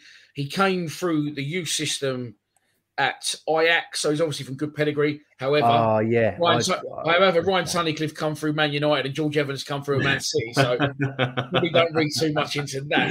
Yeah, Fortuna Sittard again. It's a similar one to Gueye. I don't know too much about it. But I'm excited we're offering money and there is intent, and I'm excited about the age group. And I think I don't think we're going for Gueye or we're going for Flemming. I think we're going for Gueye and Flemming. H, cool, you got way of that, mate. You go last now. I'm a, he's an attacking midfielder, right? Is that right? He's a he's not. Is this the Jed Wallace replacement? That's and I was that's that was going to be my point. Is is he is he indeed the Jed Wallace replacement? Uh, but instead of getting him from Wolves, we're getting him from um, Vitesse Arnhem or whoever NEC. Is that who is? I, I, saw them play once against Sparta Rotterdam on a on a stag do, and the, that's where I'm going to leave that story. Um, we got kicked out as it goes because we were giving oh, one of their God, players yeah. so much grief. Um, yeah, but you know, like it, it's it's just uh, it. I don't know. I, I think they, they must have scouted him, right? There, must, there must be some there must be some sort of like Someone's having a fucking jolly up on weekends in fucking. yeah, yeah, it's just, it's just been in? Bruges, mate. I'll tell you something. That is strong old beer as well. So let's hope he's not out there just on that the whole time. You know, um, spending his nights in the in the red light district in Amsterdam, probably find the most boring brass going and sort of spend an hour just sitting there knowing Rowett. But you know, look, I, I'm probably not allowed to say that, but I've said it. Whoops. Of course, I Um, know a lot. you know, yeah, mate. but look, all all I'm saying is, I just Trying to convince her to be defensive. Go on. Ah, who knows? Uh, Yeah, exactly. When you think about something, like, all right, I'm going to take George Saville. Okay, George Saville's come back to the club. I thought it was a great sign in the summer. I said that. Lots of people have been giving him stick. He's not the same player X, Y, and Z. He's being asked to play in a role by Gary Rowett, which I don't think suits him. He's an attacking midfielder, someone that went and got us 10, 15, yeah, 12 goals, I think, under Neil Harris, playing in a much more forward position. He can shoot, he can play make, he can be that link man. But at the moment, he's sitting with Billy Mitchell just in front of the uh, back three slash five, kind of looking like he doesn't really know what's going on. As I said, Palace was his best game because he was able to get stuck in. He had a bit more time and space because of the the, like the, the Premier League um, sort of setup of those individuals. And, and and I think Billy actually took some of the heat away from him, so he's able to play a bit more freely. But is that just going to happen to this fella? I mean, an Well, attacking it- midfielder yeah, that's going to come in as funny? a holding Isn't it funny? midfielder. Yeah, and, you're right. You're right. Is he going to change his tactics? Because isn't, it funny how Billy and Joel Saville just sit in front of the back four? Isn't it funny how Ryan Woods just sat in front of the back four? We're not seeing the best of these players because they're playing to manager's instruction. It's difficult, and you know, know, and I, was, know, I know. and, and I was obviously, I was just defending Gary Rowett, and you know, a lot of people that I've spoken to have actually said, well, you know, if you remember Brian Clough, which I don't really, his tenure at the end of Forest, he was built on on a, on a good defence, and obviously, uh, you know, built that in a in an era when you could probably build teams a lot a lot easier than than you can these days, especially at championship level. So I don't know, but there is there is something that I think if we really wanted to kick on and go for players, like you said, you've got to bring that energy. We've got to bring a bit more attacking something. I don't really know what to the team in order to try and kick You're- on, but these are the you're types of saying players you, that you're, you're, you're, you live in hope that the, the, the look of Flemming coming in could be maybe a change of uh, tactics for Rowett. This is why, by the way, this is why Connor Mahoney has never played because he's too fucking he's too exciting, and he he wants to take people on. He's he wouldn't. He, that's why he doesn't fit in under Rowett. But I will say this on the um, Zian Flemming. I think Steve's had a little bit of a typo there. 66 goals in in 123 games over the last five years, and since 2020, right? All right, let's go right back. So he, he played 2017-18 for Jong Ajax. I think that means young Ajax. Yes, I can speak Dutch. Um, 25 appearances, 16 goals. But it- with Papa Gueye, he went to another level and didn't produce. With this guy, 2018 to 20, he played for a team I can't even pronounce. 29 games, 12 goals. He went to NEC on loan. 24 games, 13 goals. Now he's gone to Fortuna Sittard, 45 games, 25 goals. So whichever level he's gone to, he hasn't stopped. He keeps progressing. And to me, that is um that's exciting. I like the look of him as well. He's something a bit different, isn't he? He's not your I mean, guy. we, but- we were talking about showing a bit of ambition, weren't we? We were talking Yeah. that, that you know about Rowett and showing a bit of ambition earlier on in the in the podcast, and this Ken- is a bit of ambition. Yeah. Ken, you're such people think that you and Matt Smith are so tight, so close. They're asking you if you know if Ted Smith. That's not the first person I've seen put that. I, I'll, I'll tell you something, right? That, that, do you want me to tell you what's funny? Because Matt Smith definitely watches this channel, right? I'll tell you why. Because um, I can't remember what game it was. It was an home game. I was walking past where the players uh, go in, and I saw Matt Smith, and Matt Smith locked eyes with me for something uh, uh, uh, longer than what you normally would, and he just went, "All right." Like that, and I, obviously, I literally just fell to the floor. I was like, oh, Matt Smith." you know, that that was after, by the way, Dan. A steward asked to have a photo done with me. That's brilliant, oh, mate. Oh. That's fantastic. Welcome to my Um, world. Welcome to my world. Oh, Did you this actually is this is on the No. Ricky, this mate. No, we saw him. We saw him. We saw him on Monday, mate. He was. Yeah, he was this isn't on the agenda, flesh, and we mate. obviously would never insinuate that Gary Rowett disliked someone so much that he would kill him. God, he could fucking sue the shit out of us, couldn't he, tonight? But That's what someone. That's what go after Ricky Fenton, Gaffer, not me. So you're insinuating where is Ben Thompson at this club? Well, I think I'm surprised he hasn't already left in January. Um, what I will say, Ben Thompson has been a fantastic servant to the club. He's also been a fantastic professional because he's playing for the 23s.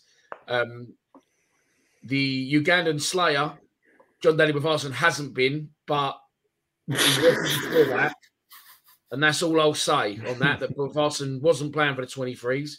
Thompson was. That's all I'll say. So read read onto that what you want. But Ben Thompson, boys, looks to be one who's way at the club. Such a shame. Fantastic servant. I think he's better than George Evans. Um, I think after watching Kieftenbeld on Saturday, I thought he was shit. I know you didn't, H. I think he's, you know, I think he's got something to offer. He's not technically brilliant, but he's got the mill kick, bollock, and bite about him. And I, you know, I think he's something you, you can have an impact off the bench. He affects games when he plays. Yes, he might fall over nine times. Yes, 25 of his 35 passes might not reach where they should go, but he comes off the bench, he scores a goal, he puts someone up in the air. And you know he's been out on that pitch and you know he's been giving everything for the cause. Ken? I think it's just the, the difference in in tactics, and that's why Ben Thompson doesn't play. Um, if Ben Thompson, let's say three years ago, wasn't in the starting eleven, it would be Ben Thompson that would be the type of player that you would bring on, whereas now it's Kieftenbeld that's the type of player that you would bring on, uh, and that gives you the the different type of mentality that you know, say Neil Harris had compared to to Gary to, to Gary Rowett. It's that the subs we have are to impact a game. Usually now is to be defence minded. Um, ben Thompson, in my opinion, doesn't fit in our midfield with the midfielders that we we have. I wouldn't say that he's um, better than the people that are playing now. Mm. Um, so he's only ever going to be. Doesn't do, he doesn't make, he doesn't retain the ball, does he?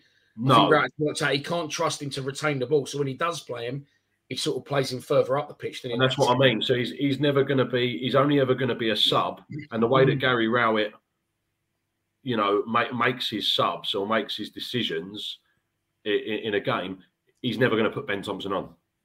Ben, no. it's just you're you're never going to be in a situation where you're going to go, well, we need to stick Ben Thompson on. Whereas maybe three, four years ago, we did.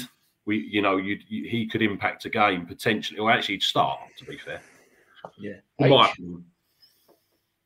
Ben Thompson seems to be a spent force at the club. Do you agree with that? Do you think he's got something else I, I, I, think for his own career, he should have gone to Portsmouth. Um, mm. Not not because I want him to, but I think for his career, that's that's that's what the right decision would have been. They loved him down there. You know, there's there's a real mill contingent down at Pompey. Um, I completely agree with what Ken said about. I think that the players that are on the bench are as good as him, and they've got a bit more experience and they're a bit more of a seasoned professional, and you know, I, I, I, you know, I thought Kieftenbeld certainly earlier this season looked like a fantastic type of player yeah. that was playing in that role. Him and Ballard were our best two players. Yeah, yeah, yeah, yeah, for about the first ten games, and then I think he picked mm. up a knock or something, and, and maybe hasn't quite got back to it. I mean, I don't really understand why he's getting so much grief against Palace. He didn't really do anything wrong, did he? I mean, he just uh, kept fouling people. Really, he couldn't. You know, yeah, he looked, he looked like the pace of the game like, like Pearce did. Oh, yeah, yeah, yeah. He hasn't played. He hasn't played though. To be fair to him, no, you know, and and and I, and I think he again he did his best. He did a bit like what Billy Mitchell was doing for the first. 40 minutes of that game was trying to get himself into the game. He was a bit slower than the other players. He was crowded on the ball. You know, people were a bit quicker than him. And then he, he you know, toughened up, switched on second half. He he really hung in there and got back into the game. So I don't know. Bless Ben Thompson. You know, I, I love the geezer. He obviously loves Millwall Football Club. It, it's mm. a sad shame, but for his own professional career, he should go somewhere else. See, I agree. I agree with that. You know, Saville. The, the reason I'm people go oh, Saville because he's we're thinking of the Saville from before, and I will say it's not a hate campaign against Saville because I thought he, I was so excited when he was coming back. I was buzzing. He played out of position, and I thought he was fucking excellent Saturday. He's been asked to play in a role. Yeah, but, what, but yeah, but see how he got back and made that tackle just on half time and didn't concede the penalty. Why hasn't he been doing that in that role in previous games? Because he's been in the same role. Well, you'd have to ask him that, Dan. I don't know, but I, I, think he gets. I think he gets caught in between wanting to play that role and trying to get a bit further up the pitch, and he's like, "Oh, actually, I can't go. I can't go across the forty-yard line because teacher a row, it's going to ask me to not, you know, it's, it's going to give me detention for it or something. So it's different, you know. I think he's been given a game plan that he's got to try and stick to, and that game plan will change week on week, won't it? Depending on who's in front of him, what team we're playing, what type of tactics yeah, we want to try and do, and all of those things. I don't think it's as simple as that. I also think he's been injured. I think I don't think he's been fully fit, and I think he's he's had times off, and then he's gone away, played for Northern. No, but I think before that, Dan, and he's gone off and played for Northern Ireland, and come back, hasn't played for two games because he's picked up a knock here, there, and everywhere. Uh, he's no, he's not. He is not. I agree with everyone that's saying he's not the same player that was here previously, but we're not the same team. He hasn't got the same players around him. We're not playing the same system. He hasn't got the same manager as well. Yeah, I agree. No, I agree. It's, it's, a good point. This is what we love. This is what we love. We love the debate, and I do enjoy it. Um, right. Sorry. Moving on. Okay, this one is the one that seemed to was the one that got the least views on YouTube. But I think that's because I put it out at nine in the morning. But definitely the biggest talking point because when I saw that Millwall had been rejected for Louie Sibley, I went, ooh. Sorry, that was ooh. I was excited, but my parade got absolutely shit on by a load of Derby fans who was like, "No shit, he ain't done anything since he scored that trick." So, if you didn't know, Louie Sibley played for Derby. He's 20 years old. He looks like a paper boy there. Then he looks about 12. Um, he played for Derby against us at the Den. The first game after lockdown, if I'm yes. correct. Yes, you're right. Yeah. 3 2. Yeah. Uh, Matt Smith scored that day, Matteo. Um, I think Jed Wallace got a pen. He scored a hat trick, man. I watched the highlights yesterday morning or the day before. He could have scored seven. He was everything we would fucking crave. He was a 10 that run beyond. He had great feet. He could shoot with both feet. He was confident on the ball. He was composed in and around the box. So when I saw 20 year old Louie Sibley could be coming to Millwall, I was absolutely buzzing. But as I said, Derby fans have said, nah. I've looked at his Wikipedia since. I mean, look, he's 20 years old. Of course, he could just he just need to freshen up. I don't know too much on this. Have Derby not been playing him because they're in a dogfight and they're going with experience? Someone else told me he's been playing wide, but he's only scored six goals in his career. I say only because he scored three against us. So, boys, have you got opinions on it? What do we know? Yeah, I mean, um, we, we always say, don't we, that we, you know, look at not necessarily the lower leagues, but look at this, look for young talent and and, and get them into the team. Personally, would would I have him in the first team straight away? Is probably no. I still don't think he's the type of striker that we're looking for. He's a 10. Excuse me. Okay, so he's a 10, but George Saville's a 10 and he doesn't get put in there. Um, uh, yeah, I don't, I don't know. And what I'll tell you what's more frustrating, Dan, actually, is that how many bids have we had rejected? I said you know, this. How serious are we about buying a player? Like where the I, I worked in Tunisia years and years and years ago, and I went to this market, and they were the biggest hagglers ever. I'm taking Steve Kavanagh there to get me some shit from a flat because we are the original Erith Market hagglers, aren't we? Like, wouldn't it be nice if we just went right? There's your fucking money, off we go. Yeah. Like it's always, but that's unfortunately, as as H said, you know, Berylson keeps digging us out of shit. We are not. We're a club, you know, and we're a business, but we're not either of those things that are running. We're run right, but what is going on? Why are we not running in the right direction? Why is the money fucking going down? Because that won't last forever. You've got you've got to look at it in this situation where surely with Habib, Papa Gueye, and uh, Zian Flemming and Louie Sibley, Millwall surely. Firstly, they've scouted them, obviously. Um, then they've obviously contacted somebody at the club. You know, what do you value him at? What would he? What would you sell him for? You know, they would be probably two natural questions. I'm assuming. I don't think they'd ask him how much to sell him for because the club would straight away go, Ken, like, mate, you got to get a bit of business savvy. He would go, oh, three million quid. Yeah, no, no, yeah, I know what you're saying, but you know, some sort of question along the lines of money, you, would have to ask, surely. I, I, mean, I don't know. Like I say, I'm not an agent, but um, but or is our valuation team not very good? Yeah, no, I just, think, I just think we're piss takers. I think we're piss takers. You saw yeah. that with with um, Josh Windass, didn't you? But like as well, not being funny, maybe they're realists. Lots of players are massively overinflated these days. especially mm. at like these lower levels. And teams want to try and get, understandably, especially with all the issues they've probably had with COVID, no one being in the stadiums or whatever, to try and get as much as they can for these individuals. And if they look at Millwall coming in, they think, well, there might be any other English Championship teams that are going to come in and out trump that bid because we know that actually Millwall are a bit hard pressed. And yeah. if no one does come in in this transfer window, we know that by the end of it, we will probably make a couple of those signings as we always do. You know, not in the final hour, but you know, in the last couple of weeks, and we'll try and do the, the business then if we can. Um, I don't know. Yeah, so I was just looking at some of the comments there. Um, I mean, if we bid 150k again, I would say that's a piss take. Or is that is that a masterstroke? What we got Bob Bialkowski for eventually? And, yeah, and and also that would also come with signing on. Like we'd say to Derby, okay, if he's a success, you'd get X amount of the sell on money, which I think is what Wolves did with us and Jed Wallace. Mm. So I mean that that's you know, so people say two million from for for Forest or whatever, but I'm sure some of that money would be getting kicked back to to the Black Country. Of course, as well, Derby a club in turmoil. So maybe strike while the iron is hot. Maybe it's true. But, you know, we said it was probably the best day's work, along with getting Shaun Hutchinson for nothing, that Gary Rowett, uh, yeah. uh, sorry, Neil Harris ever did. What do we make of this? Because once again, he's gone back to his old players like he did with Scott yeah. Malone, like he did with Mason Bennett, Benik Afobe, uh, who else? Ryan There's more. Keith Beld, Evans, do you think it's? I'm just like my mate says to me, "Fucking hell, there's other teams out there, mate. Come on."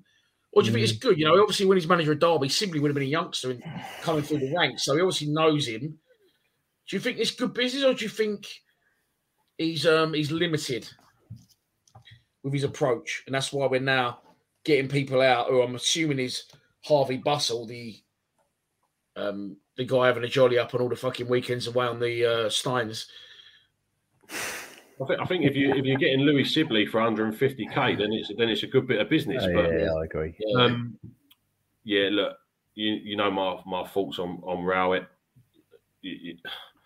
uh, he's always you're always going to if you don't know, you go back to what you're comfortable with. That, that that's exactly. Now I'm not saying that say Rowett. I'm not saying that Sibley was about maybe when he was at Derby. Mm. Um, but I'm sure he's probably got contacts with people that are at Derby and you know, say yeah, he could be a, a bit of class. All the other players, you know, uh, have worked under worked under Rowett. Um, we just you're just sort of waiting for one to to to really bode well, and you are better off maybe making that gamble and going with Papa Habib Gueye and taking a chance. I don't know. I mean, um, that Flemming looks like a prove. He's got a proven track record. Um, I feel, I'm guessing that Flemming is the similar. I don't think we're going to get Sibley Gueye and Flemming. but you got to think, well, I like the look of this Flemming, but to play a player that scored actually against us for one one one tenth of the price, yeah, something like that. In Louie Sibley, you got to probably say that one's worth a punt, haven't you? I mean, uh, uh, potentially, but I, I, I, don't know. Again, it, it just you know, these are the types of players that we end up punting around because we, we you know we, we can't play the mm. solid money like we got Forest on Saturday. They've already made three signings. They got the money yeah. to do it. Begs the question as well. Sorry, Sibley's very limited yawn. I would go overseas to Mr. Muscle. It's uh, Flemming. Begs the question, you know, if he's that good, why Derby, who are rock bottom of the division, I know they've had points deducted, but it would be much better if they hadn't. We didn't send him for 150k. So always with with Sibley, it's more of a gamble. With this Flemming, I'm in my opinion, it's a bit more concrete. The stats are there. He's got, he's you know, he's come from pedigree. He's as did George Evans and Ryan Tunnicliffe. But you know, yeah, I know, I know it's just a money situation again, isn't it? Right. There has been other. Oh, there goes Super Steve with some stats. If he scored 66 goals in 123 games, I'm fucking going to drive out there and pick him up tomorrow as a 10. Sibley scored seven in 55. Hang on, Ken, you going to check that mac and cheese, Ken?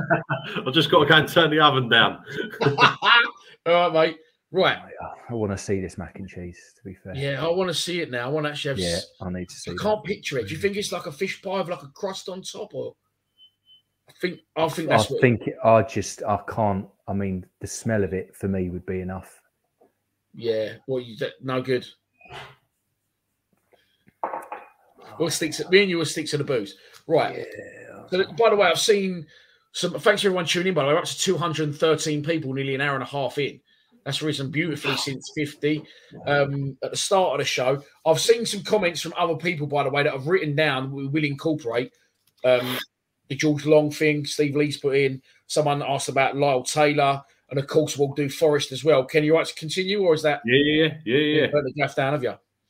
Right, boys. You yeah, we'll to carry on for a bit then. Yeah, we've got four more points of interest.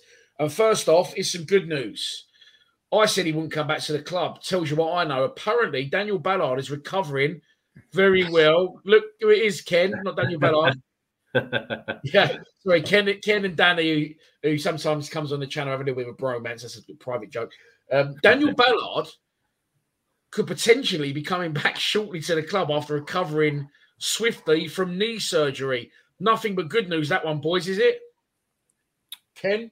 Yeah, I think I think that's um I think that is good news. We can't I mean Murray Wallace, I, I'd much rather have Murray Wallace, unfortunately, as a wing back than what I would Malone. Um, starting to agree with that. and unfortunately, with Pearce in there at the moment, we're, we'd have to put Murray Wallace in there. So if Ballard's coming back, um, I think H said it actually um, right at the beginning about his three main um, defenders was to be Hutch, Cooper, and Ballard. I'll, Mhm. I'll be really honest. I think that Cooper has had the worst season he's ever had in Yeah, a Millwall Yeah. shirt. No, I, no, I agree. Um, and so when you're when you're looking at the moment, the only dis- defender solidly that we have is Hutch. Um, Yes, yes. Ah, I think Yes. I, I love Wallace. I love Wallace. I really do, and I, and he would be my second choice. Um, but we definitely need Ballard back. We're screaming back for him. Mm. We'll get on to team selections of Forest in a minute, but it's, in, it's an interesting one, and I fully agree with. You know, I'm I'm falling out of love with Scott Malone. I backed him when he come back to the club, and he divided opinion, proving himself a bit more going forward than coming back, and that's why I think. Luck, I'm pleased we don't play that one up top with two wide. But when we did, I said he should play high and wide because he can't defend. I think he proved that Saturday, didn't he? But um, yeah, Daniel Ballard coming back, nothing but good news. H, is it? Could we buy him, boys, as well? Is it? Is it? Is it on the cards? I'm sure we all would. But he's t- I thought he was really young. My battery's gone on my phone, but I think he's about 22. I don't think he's as young as I thought. Yeah, he's played for Northern Ireland, doesn't he? Is it Northern Ireland under twenty? I think Yeah. he's made he's made his debut as well. He has started Yeah, for them. Um, yeah. Uh, mm, uh, yes, I mean, I've, I've, if we could if we could sign him, yes. For, and it's not ridiculous money. Yes, hundred percent. He's because he's a step up again, isn't he? You know, we talk about making this more of a, um, you know, more of a championship squad and strengthening. He he would be a massive step in the right direction. Um, I think it's. I mean, it's difficult. You know, I think it's difficult. Uh, People giving Scott Malone grief for getting skinned by a French under twenty one international.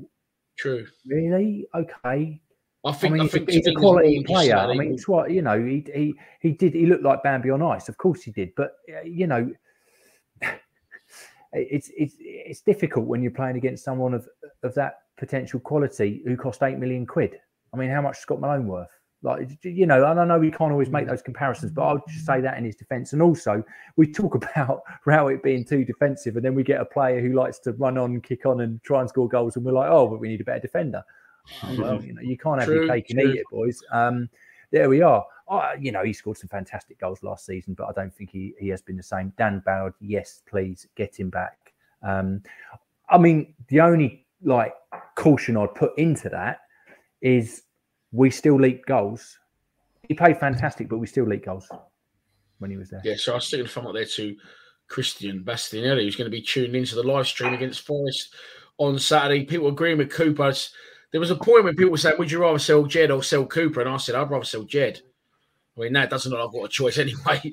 But um, yeah, he's been poor, hasn't he? He's got an absolute weldy, though, by the way, against But again, like I'm, That's you know, enough. I'm gonna stick up for Cooper because he's had those two injuries, right? He had he, he first of all he played 119 games on the Straight, spin. You're telling me that's not going to take it out of you at that level? Yes. Mm. Then he had what was it? A separated shoulder. He continued to play, and then he had another issue with his back or something. He's not been fit. So yeah, okay, you get he's no, he's not been he's not been right this season. got- but I've got- again, you know, I've got a great question for you, H. If they tur- if Arsenal turned around and said, for a million, you can have Ballard and we'll take Cooper, would you do it? yes, Yeah, Well, fucking course. yeah, yeah. The, the- yeah, but the reason why they I want, ask you what that they is want fucking Cooper for, like paint the ceilings. No, no, no. Listen, the reason why I say that is because I think I Put the goals up. think I've got a lot of friends that are Arsenal fans, and they they've turned around and said that that Ballard is picked. Like they, they're saying, like he's the he's the next Tony Adams. Like they that's think that was my understanding. yeah.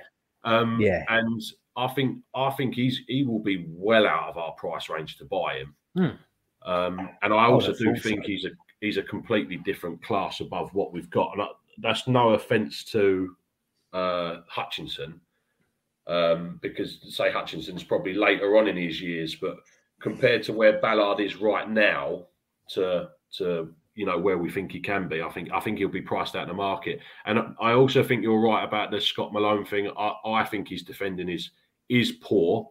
However, I think that Olise will be world class. I, I, I really do. I think I think he's a he's an amazing player, and um, he won't get put to his right that quickly by any other player this season.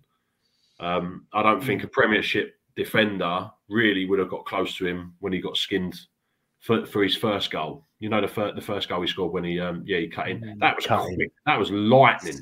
So quick. Yeah. He he had cut in and taken the shot before I could move the beer from here to there, and I was like, "Oh, I'm still on the concourse." That's an interesting one. Ballard's contract expires this summer. We could get him on a free. And I'm not saying you boys are wrong. I'm not saying he's outstanding because I'd, I'd, I'd make him a record signing. I'd, I'd do everything we could to sign him. If we hmm. offered allegedly two to three million pound for Jayson Molumby, I know it's a different position. I think he's fucking in their positions miles more effective for us and efficient for us being a defender as well. Why is he not already in the Arsenal first team if he's the next Tony Adams? If he's an All Ireland international, he's 22 years old. He ain't. So, uh. Dan, uh, if you look at his progression, he played at uh, who is it in League Blackpool. One? Blackpool. Yeah, he was at Blackpool, got promoted with them, didn't want to stay there, wanted him to kick on a bit and be a bit closer to home, so he's come to Millwall. Perfect environment, you know, to go away and cut your teeth and do that kind of stuff and learn what it is to be a defender in the championship at a decent level, and then come back at 23 and then start to maybe learn what it's like to be in the Premiership. That, yeah, I mean, that uh, Steve Lee's what Steve Lee's just said. That that's my understanding. That Dan Ballard, he's already played international football for Northern Ireland. All right, it's only Northern Ireland, and obviously, you know, Saville can play for them, and all these other players that we think are terrible. But you know, Yeah, they almost qualified for the Euros. He's, he's got he's got a very very bright future ahead of him. you got to affect. I think you got to factor in as well. Like it would work at Millwall. I'm not saying he wouldn't work at Arsenal, but how often do you see these Premiership teams at that top end integrate homegrown talent? All right, Bukayo Saka, all right, and Emile Smith Rowe as well. But don't you think if Arsenal start progressing, fucking, I just answered my own question, didn't I? Mikel Arteta would just go out and spend 40 million on a centre back. I'm not saying he isn't up to it, but I'm saying he might not ever get that opportunity. Then he'll go to Everton or someone like that. Yeah, where he there's a possibility if you if you know if they had Yeah. someone like Jose Mourinho in charge, where he, he won't give the youth an opportunity, um, and then but uh, yeah, I think I think you're right. If we got promoted this season, we might we might be in the um, in the loop for him. But other than that, no. Yeah, Matthew Richards says surely a Prem club. He's we've got to face it, he's a class above. All right, so the bad news is he's signed for us as much as I'm trying to get him through the door. Um, but the good news is imminently looks like he could be back for what some Our of our push things the would be. Yeah. You said it, not for me, but there you go. Um, right, okay. So that's so as I'm crossing more stuff off, I'm writing more stuff down, and Kenny's fucking macaroni level is further and further away. Right, it's all right. I'm on gas mark one, just keeping it warm. You can have it for breakfast tomorrow on a, Yeah, on a building site. Pull out a macaroni lobster cheese. that's Right, right. We are no, no, we are we are ticking them off, boys. We are ticking them off. People asking in the comments, um, thoughts on Ojo this season. Now I'll start because he come to the club. Uh, signed on deadline day. Was you was you streaming me that night, Ken? You was on the stream that night, wasn't you? Yeah, yeah. brilliant, buzzing. Gary Rowett apparently said to John Berylson, "We need someone else. I need this guy." We got him in. Um, he played one game against um, West Brom. Then he got ill, as we like to call it, or I just call it COVID because I had it. Um, then he sort of didn't really, you know, it takes time to recover, and that course it does, but he didn't really ever get back in. He was coming on in bit parts, and then he got to the point a couple of about four weeks ago that I just thought it's just fucking annoying me now. If he's that good, why is he still at Liverpool at 24? Is he something like that? I just thought he's been on loan everywhere, but he keeps getting contracts in Liverpool, which puzzled me. I then said, "No, look, I can't have this guy. He's pulling out of tackles." And I think he must have watched Lions TV, mate, because since then he's had a rock up his ass. And I think, don't get me wrong, we've changed formation as well and played a 10. I think he's been fucking outstanding. If he plays until the end of the season like he has in the last two, I'd do everything I could to sign him. What do you think, Ken? Yeah, it's uh, again boils down to, in my opinion, Gary Rowett and and where he plays players on the pitch. Um, I think I think Ojo. I, I was there at the West Brom game. I you've been saying that. Sorry, Ken. You've been saying that for so long, haven't you? Oh, mate. Honestly, players, he doesn't play any of them in the right positions or formations. You've been saying honestly, it forever. Me personally, I'd have Mill in the playoffs by now if I was manager. But you know, it, I probably wouldn't. But what I'm talking about, like position wise and stuff like that, we he played actually. Funnily enough, I'm pretty sure he played on the right hand side against West Brom um, because he came. I, I, remember him coming down the right hand side. Didn't he? Had, he had a shot on goal, didn't he? Um, yeah. Which yeah, to our left was on the right. But he was he was lightweight. He didn't want to be on the ball really. Um, he plays so much better on the ball, controlling play, looking for that pass into the likes of someone like Bradshaw. The pass that he gave Afobe in the in the in a couple of ga- couple of games that is the type of player that he is, where he collects the ball, he can turn, and he can then travel. Um, yeah, it I, looks I, as well with him as a little bit like it looks like similar to Connor Mahoney when they're on the ball. They look so calm, and it just looks effortless what they're doing. Do you know what I mean? But you know what the biggest problem is? Is that he's doing exactly what George Saville could do um, in that ten. So I don't agree with that. I think they're different types. Yeah, yeah, yeah. But the argument is, is that I, I reckon that George Saville would score more goals in that position. Than I agree with that. And Ojo is an R player, so my thing would be, what I'd rather do is I'd rather see George Saville in that ten mm. um, next season rather than mm. signing Ojo. Well, I think that I agree with some of what you said. I think they're completely different types of players. I think Ojo's one that will collect, try and run with the ball at his feet uh, pick killer passes, maybe take players on. George Saville is a press high, turn them over, arrive late in the box type of player. H is not sure. I think he's going to disagree. And by the way, I am I loved Ojo the last two games. However, people someone said their uh, final ball, which when I think back, I don't remember him. He set up a he set up Afobe's penalty brilliant. That was in that 10. He set Matt Smith up for the equal, uh, the first goal away at uh, West Brom, uh, Forest, sorry. And he set up Bradshaw for one of the goals against Stoke. So we need more from him. It's all good looking good on the ball and travelling nicely with it. But we need more end product. We need more assists. But I agree, Saville would definitely get more goals in that position. But I think he's a completely different type of player to Ojo.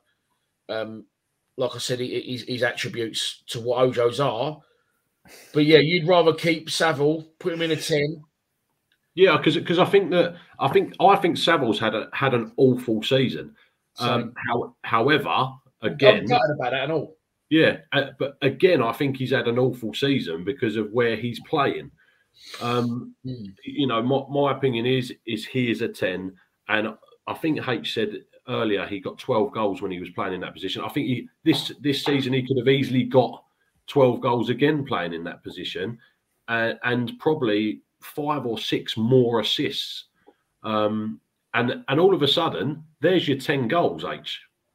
Exactly. Well, I'd love to see how many shots he's had this season because I bet it ain't many. No, I've, I haven't looked it up, but you know, it's maybe some should, and that's Rojo. not, you know, no Saville.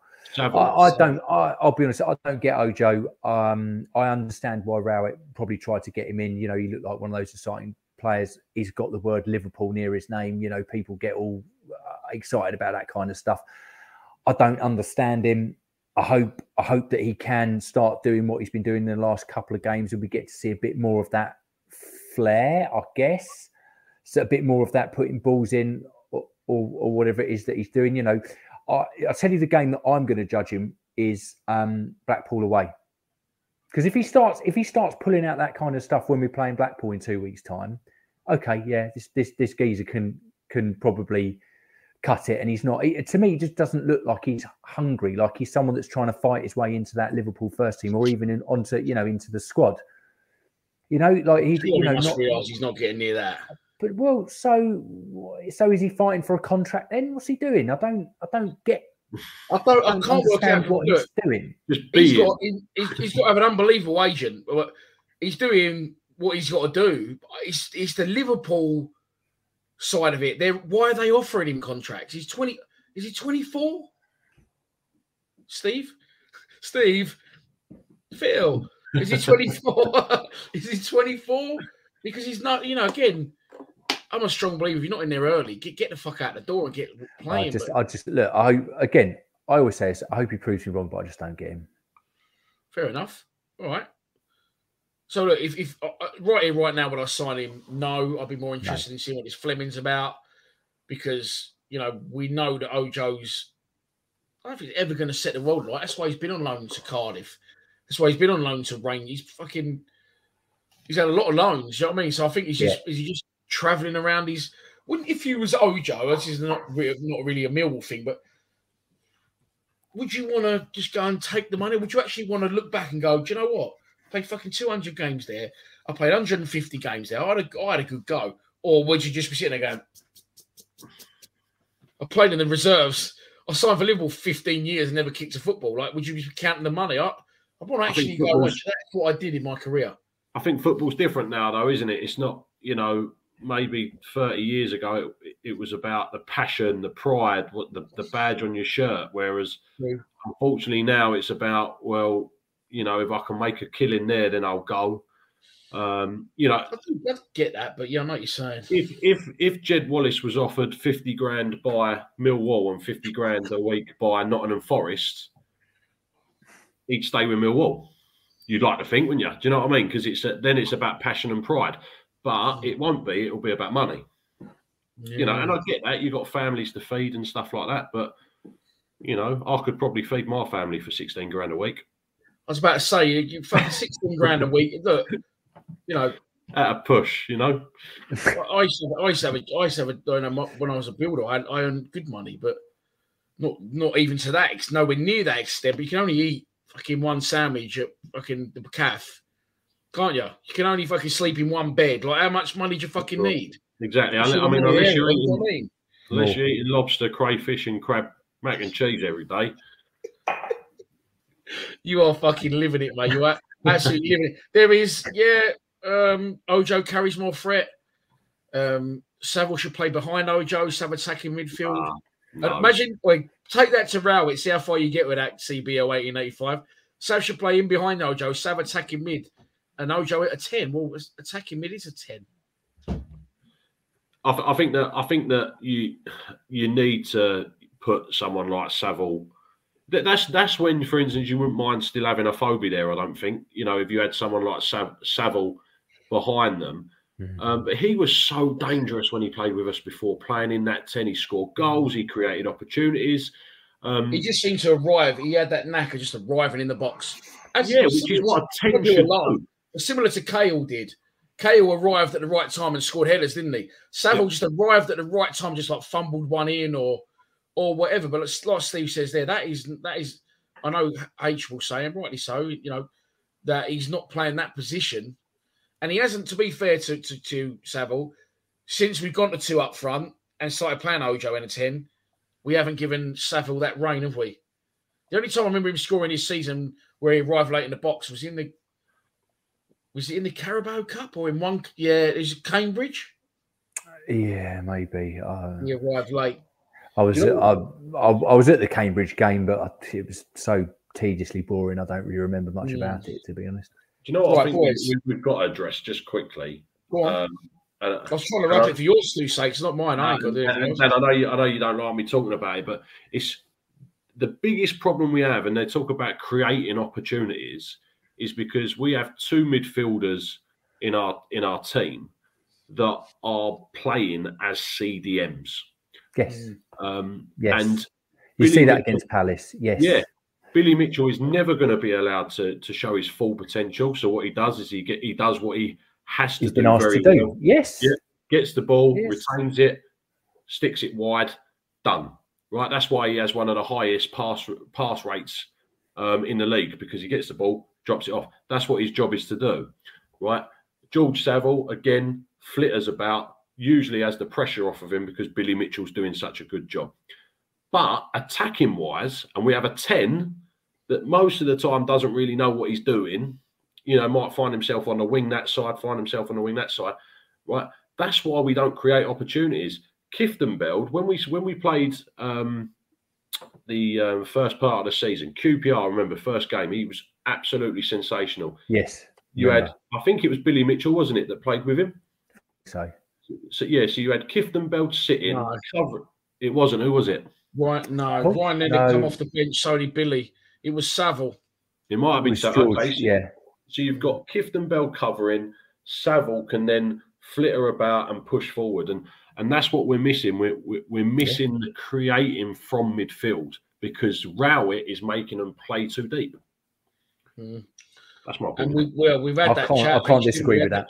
Yeah, Yeah. we had that chat I disagree with exactly that. the other day. Right. Moving on finally, okay, to Forest on Saturday. I know on Saturday, well, I don't know. In my opinion, I think I'm going to be fucking going mad at full time and not in a good way. Yeah. because I don't think that Rowett's going to go right. You show me what you can do. Go and be that intense against Forest. Press them high. And by the way, we'll have more of the ball against Forest. and we'll have more opportunities against Forest. Go out there and give exactly what you got. Press high. Get in their faces. Let's fucking you know try and play in their half. Keep pin them in their half and try and go for the win. I think we're going to go back to exactly what we used to do or what we do do under Rowett. We're going to sit back. We're going to let them attack. And when they score, then we'll go and score one. I was right, hang on, teams score, and then we go, all right, well, now we'll go and score. So we can score. So why don't we just score first? That's what I don't get. But people in the comments as well, a good thing as well, and I, I did mess this up, by the way, in my um, preview. So I need to find a way to rectify that. But that's my problem. Steve Lee said earlier, George Long. Is he in line to replace Bialkowski? Because Ken, a long time ago, Yeah. you said, I tell you, you should be the manager. It's not the Seven Oaks Colts or whatever they're called. You should be the manager. What are they called? Uh, I'm a manager of Otford. I don't know where you got Seven Oaks from. Otford. yeah. Oh, shout Yeah. out to Otford under whatever they are. Under 12s. Under Under 12. 12s. I was just guessing his age there. I went, oh, I was right there, wasn't I? 11. Uh, Yeah. Otford under 12. You should be manager of Mill. You said you like uh, George Long. Yeah, Um, so I'm a big, big fan of Bart. Big fan of Bart. I think he's been a fan, he's a fantastic shot stopper. And again, I'll get a load of crap for this, but I never really thought he was a fantastic goalkeeper. Um, I, I think his positioning is great, but I think he's very. Um, you have to be careful with him getting that ball in and around his feet. He can't move his feet that quick, as quick as what he could maybe a couple of years ago. He can't get down, and he's starting to do a little bit of George, uh, George, Jordan Archer esque. What and what I mean by that is that he sort of dives after, or he doesn't even bother sometimes now. Yeah. Um, it- Garcia said oh, he's done nothing wrong, and he hasn't, right? And he's been Yeah. back to back player of the season, and it's a fucking absolute masterstroke getting him, especially he's got no kneecaps. So money we Yeah. got him from. yeah, But eventually, like David Forde, age does start to creep in, and he's 34. Bart, I Yeah. think. And I think it is, Dan. I think it is. Um, you know, I, I don't think I don't necessarily think he'll be our number one next season. Mhm. And No, I if he think- is, Mm, then go on. he definitely won't be the season after. Well, I think I think he got an extra year, didn't he? Which was next year. So I think next season you might. I mean, George Long played in the cup because Gary Rowett said in the press. I think it was at News at Den said, you know, George Long. We made a promise to George that when he signed, he would be playing in those games because he doesn't play for the 23s ever, by the way. and Frank Fielding used to. Do you know what I mean? So, so I think when he was fit, um, I think he's a great goalkeeper. I'm hearing he's really good in training. He's obviously fantastic with his feet, which is a massive thing for goalkeepers these days. So look, Bart's our number one. I don't dispute that, and he's been fantastic for us. But I think bringing Long in to play these games eventually will, you know, you'll see the integration eventually, the transition, and Bart will drop out.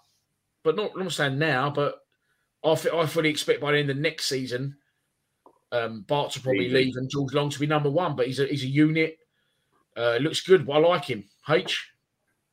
Yeah, it's done nothing wrong as far as I'm concerned. I, I don't, I don't, I don't disagree with with anything that's been said. And actually, Tommy's made a really good point there. Yeah, a, I think his distribution is average. I think he's he's had some fantastic like shot stopping moments here and there. Um, some actually unbelievable saves where you look back and go, "How's he kept that out?" Um, but all goalkeepers can do that, right? You know, that's that's something we've we've we've had a good pedigree over the years of, of, of goalkeepers. Certainly, the time I've been watching them, with a few um, exceptions. So, uh, yeah, no, I've, i I could live with that definitely. Hmm. Right, of course. Saturday brings Nottingham Forest to the ground on uh, to the den, and I'll ask you both what you think, how we think we should approach it, or and how we will approach it. But before we get onto that, of course, Jed Wallace hasn't played this year. Okay, a lot of people asking about Lyle Taylor in the comments. I don't personally think that's got any legs. I did actually ask you, H, didn't I, before the show, um, what the crack was with that, because I've been really busy today. But Jed hasn't played this year. Of course, the transfer window's open. People going, oh, Jed's conveniently injured. No, I don't believe he's doing that to get out the door before he has to play again. You know, I, I think he's more honest than that. However, of course, with the rumours of, Not- of Nottingham Forest, is it likely that Jed might not play on Saturday and then leave for Forest, who we've then played twice and he won't have to see us again this season? Or am Yeah, I, dreaming, am I, am I forging fake opinions in my mind? If, Does he? if I was, go on. Sorry, H. I was just going to turn that on its head and say, does he get back in the team? There's a serious question after Palace. Yeah, that's Good- not a good bad point. shout. That's a good point. A good I, point. I also I think that if I was Jed Wallace, after he's you know he's he's given a lot to our club and um, he's also very passionate with the fans, isn't he? At QPR, remember when we at QPR and he come running over to the fans. He, is always always uh, at note one of the players that will always come over to on away games and you know clap the clap the fans etc. If I was Jed Wallace and I was going to Nottingham Forest, I would go after we've played Nottingham Forest. Um, you know, I wouldn't, I wouldn't, I wouldn't be able to face. It. That's just maybe just me as a person, but it would be a lot easier for him, wouldn't it? Yeah, yeah. I think so. H, what do you think? And also, you did tell me before the show that this Lyle Taylor, I mean, loads of people have been asking, but this Lyle Taylor thing is bollocks. Uh, Yeah, haven't seen I, the I read article. You saw exactly what, what what Josh is saying there. Exactly what I read on Twitter. Ca- Cawley said no. There's there's no there's been there's been no link or discussion about Taylor as far as he's aware from from the club's point of view. So that Mm. sounds like that's not that's a non-goer. Um, he's, I mean, Taylor scored four goals in no three goals I think in 18 games for Forest. Uh, He's not a great striker, is he? And he's a, he has a horrendous attitude, doesn't he? He's his attitude is poor. I mean, look at what he done at Charlton. He refused yes, to play. yes, yes, exactly, exactly. know. It's not the kind of the kind No. of influence we need, and you know. Yeah, Ken, look, if you want for a few Millwall fans in Oxford, do you know Johnny D? Well, I don't know, Johnny D. I might know you. I, I live right next to Watford. But he's not going to say exactly where because don't want everyone around his house. No, no, no, he's Trevor says few pints in the ball, Watford, Kenny. That's right. Yeah, literally round the corner from me. I've had Where's a the one few I went to that you sent me an er to? Where was that? That was all right. That was a Rose and Crown, I think. Well, little conservatory on the on the on the That's side. right, yeah. Yeah, I That's think that's. right, I think yeah. the Rose and Crown. Yeah. Anyway, Trev, good to see you. I actually thought about you, Trev, thinking I always think about regulars who ain't been in for a while. I'm thinking, have upset them? But good to have you back, sir. Right. So, boys, finally, Forest. How would you approach it? And how does Rowett, do you think he'll approach it? Then I'm then I'm lost. I'm so, as you know, I, I'm not going to the games at the moment just because it, it it makes my head explode and I can't and I can't um, do it. If you're asking me to what team will Gary Rowett pick, I don't know. If you're going to ask me what I think the score will be, I don't know.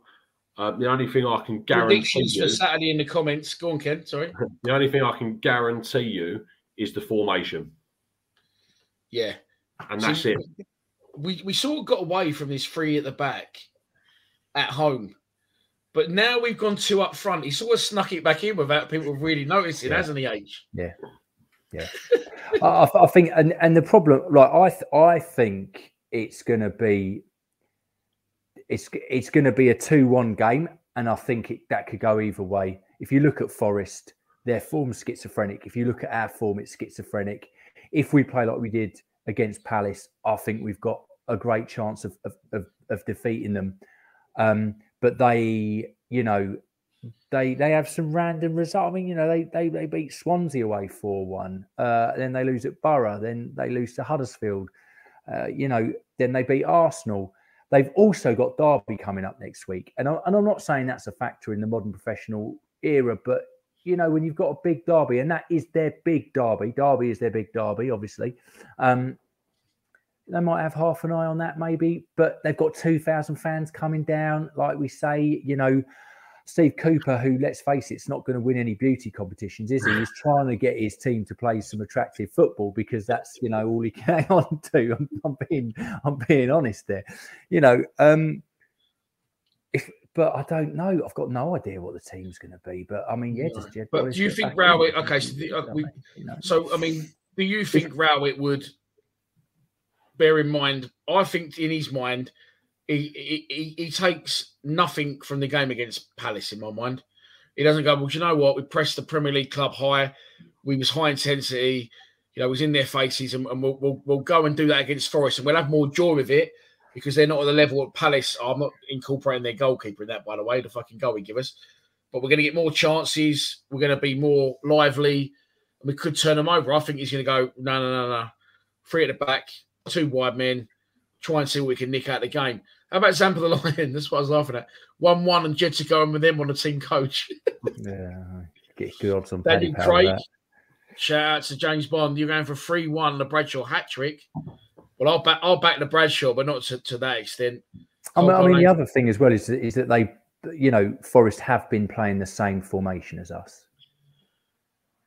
I think I it's mean, got it might well, I cancel don't going to say it's got written all over it because I've got a preview show going up at seven o'clock tomorrow night. So I won't spoil that. Predictions, boys? You said 2 1 either way. H, which way? Millwall, two one Millwall. I'm gonna go. I'm gonna go with a solid one-all draw. Fair enough. Fair enough. Uh, he's been scoring that fuck. I'm not, I'm not talking about Bradshaw. I'm talking about grabbing. He scored three in his last five. Scored against Arsenal, didn't he? Just before we wrap it, because we are two hours deep now, and Kenny's Kenny's cremated his dinner. Um, people asking in the comments, we will wrap it with this because nearly two hours deep, and I've got to let you boys get on, even though we're randomly still growing in numbers. People saying about Alex Pearce. We've not mentioned Alex Pearce. He's been outstanding in the last few games. Has he? I think, I think he's surprised. I don't think we expected him to play again. We always say he's an expensive cheerleader. But I, do agree uh, that he's been um, he's been decent. I think we've been, we've we've been yeah, I agree with that. H. He definitely is doing his best. I think that we were very we've been very lucky in the games that we've played that they haven't played to his disadvantage. I completely agree. Yeah, I, I, I- completely agree. I saw his name on the team sheet, and, and look, um, you know, yeah, look, here we go. Um, on on Saturday, and I was thinking going into the game, we could we could easily lose this three or four. I've seen us lose at home to Palace four one. You know, year we went down and that. yeah, Um, and it was very close to being 3 1, wasn't it? They hit the post or, or, or- and whatever. But uh, I just as soon but you know, he surprised me. But even then, you know, he was kind of hanging in there with his fingernails at times. Like, you know, It's I was like, petrifying. "Ah." yeah, it was every time the ball went up there. But he, you know, he, it's, it's making it work by hook or by crook. But oh, I tell you what, yeah, I'd, I'd much rather have a more solid. I'd have Muzza back in there. Mm, the man mountain Murray West. Right, boys. I'd love to keep you longer, but I've had you two hours. Um, so yeah, the numbers are still growing as well. Up to two twenty one, but it's been that's been our best show yet so far. I think it's flowed really well. No internet uh, disruptions. I want to try and do this a bit more regular, but if we do it more regular, we can't. You know, we won't have as much to talk about. But maybe we'll do it next week because hopefully there'll be some actual transfers through the door. Yeah, I'm always Sound free, mate. Always free. H, you're always free. If it's a Wednesday, obviously, because you've got the No One Likes Us Talking podcast that goes out on a Friday. So we record that on a Thursday. If anyone wants to tune into that, it's uh, available on all good podcast uh, streaming channels as well. Cheeky bastard. Yeah, check the no one.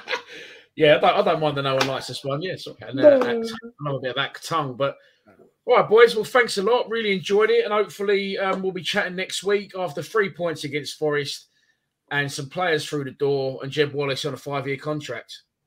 Sound good? yes, we'll have Yeah, bundles of that. nice one. Thanks for tuning in, everyone. Please subscribe to Lions TV. Come on, you Lions. Mom deserves the best, and there's no better place to shop for Mother's Day than Whole Foods Market. They're your destination for unbeatable savings, from premium gifts to show-stopping flowers and irresistible desserts. Start by saving 33% with Prime on all body care and candles. Then get a 15-stem bunch of tulips for just $9.99 each with Prime. Round out Mom's menu with festive rosé, irresistible berry chantilly cake, and more special treats. Come celebrate Mother's Day at Whole Foods Market.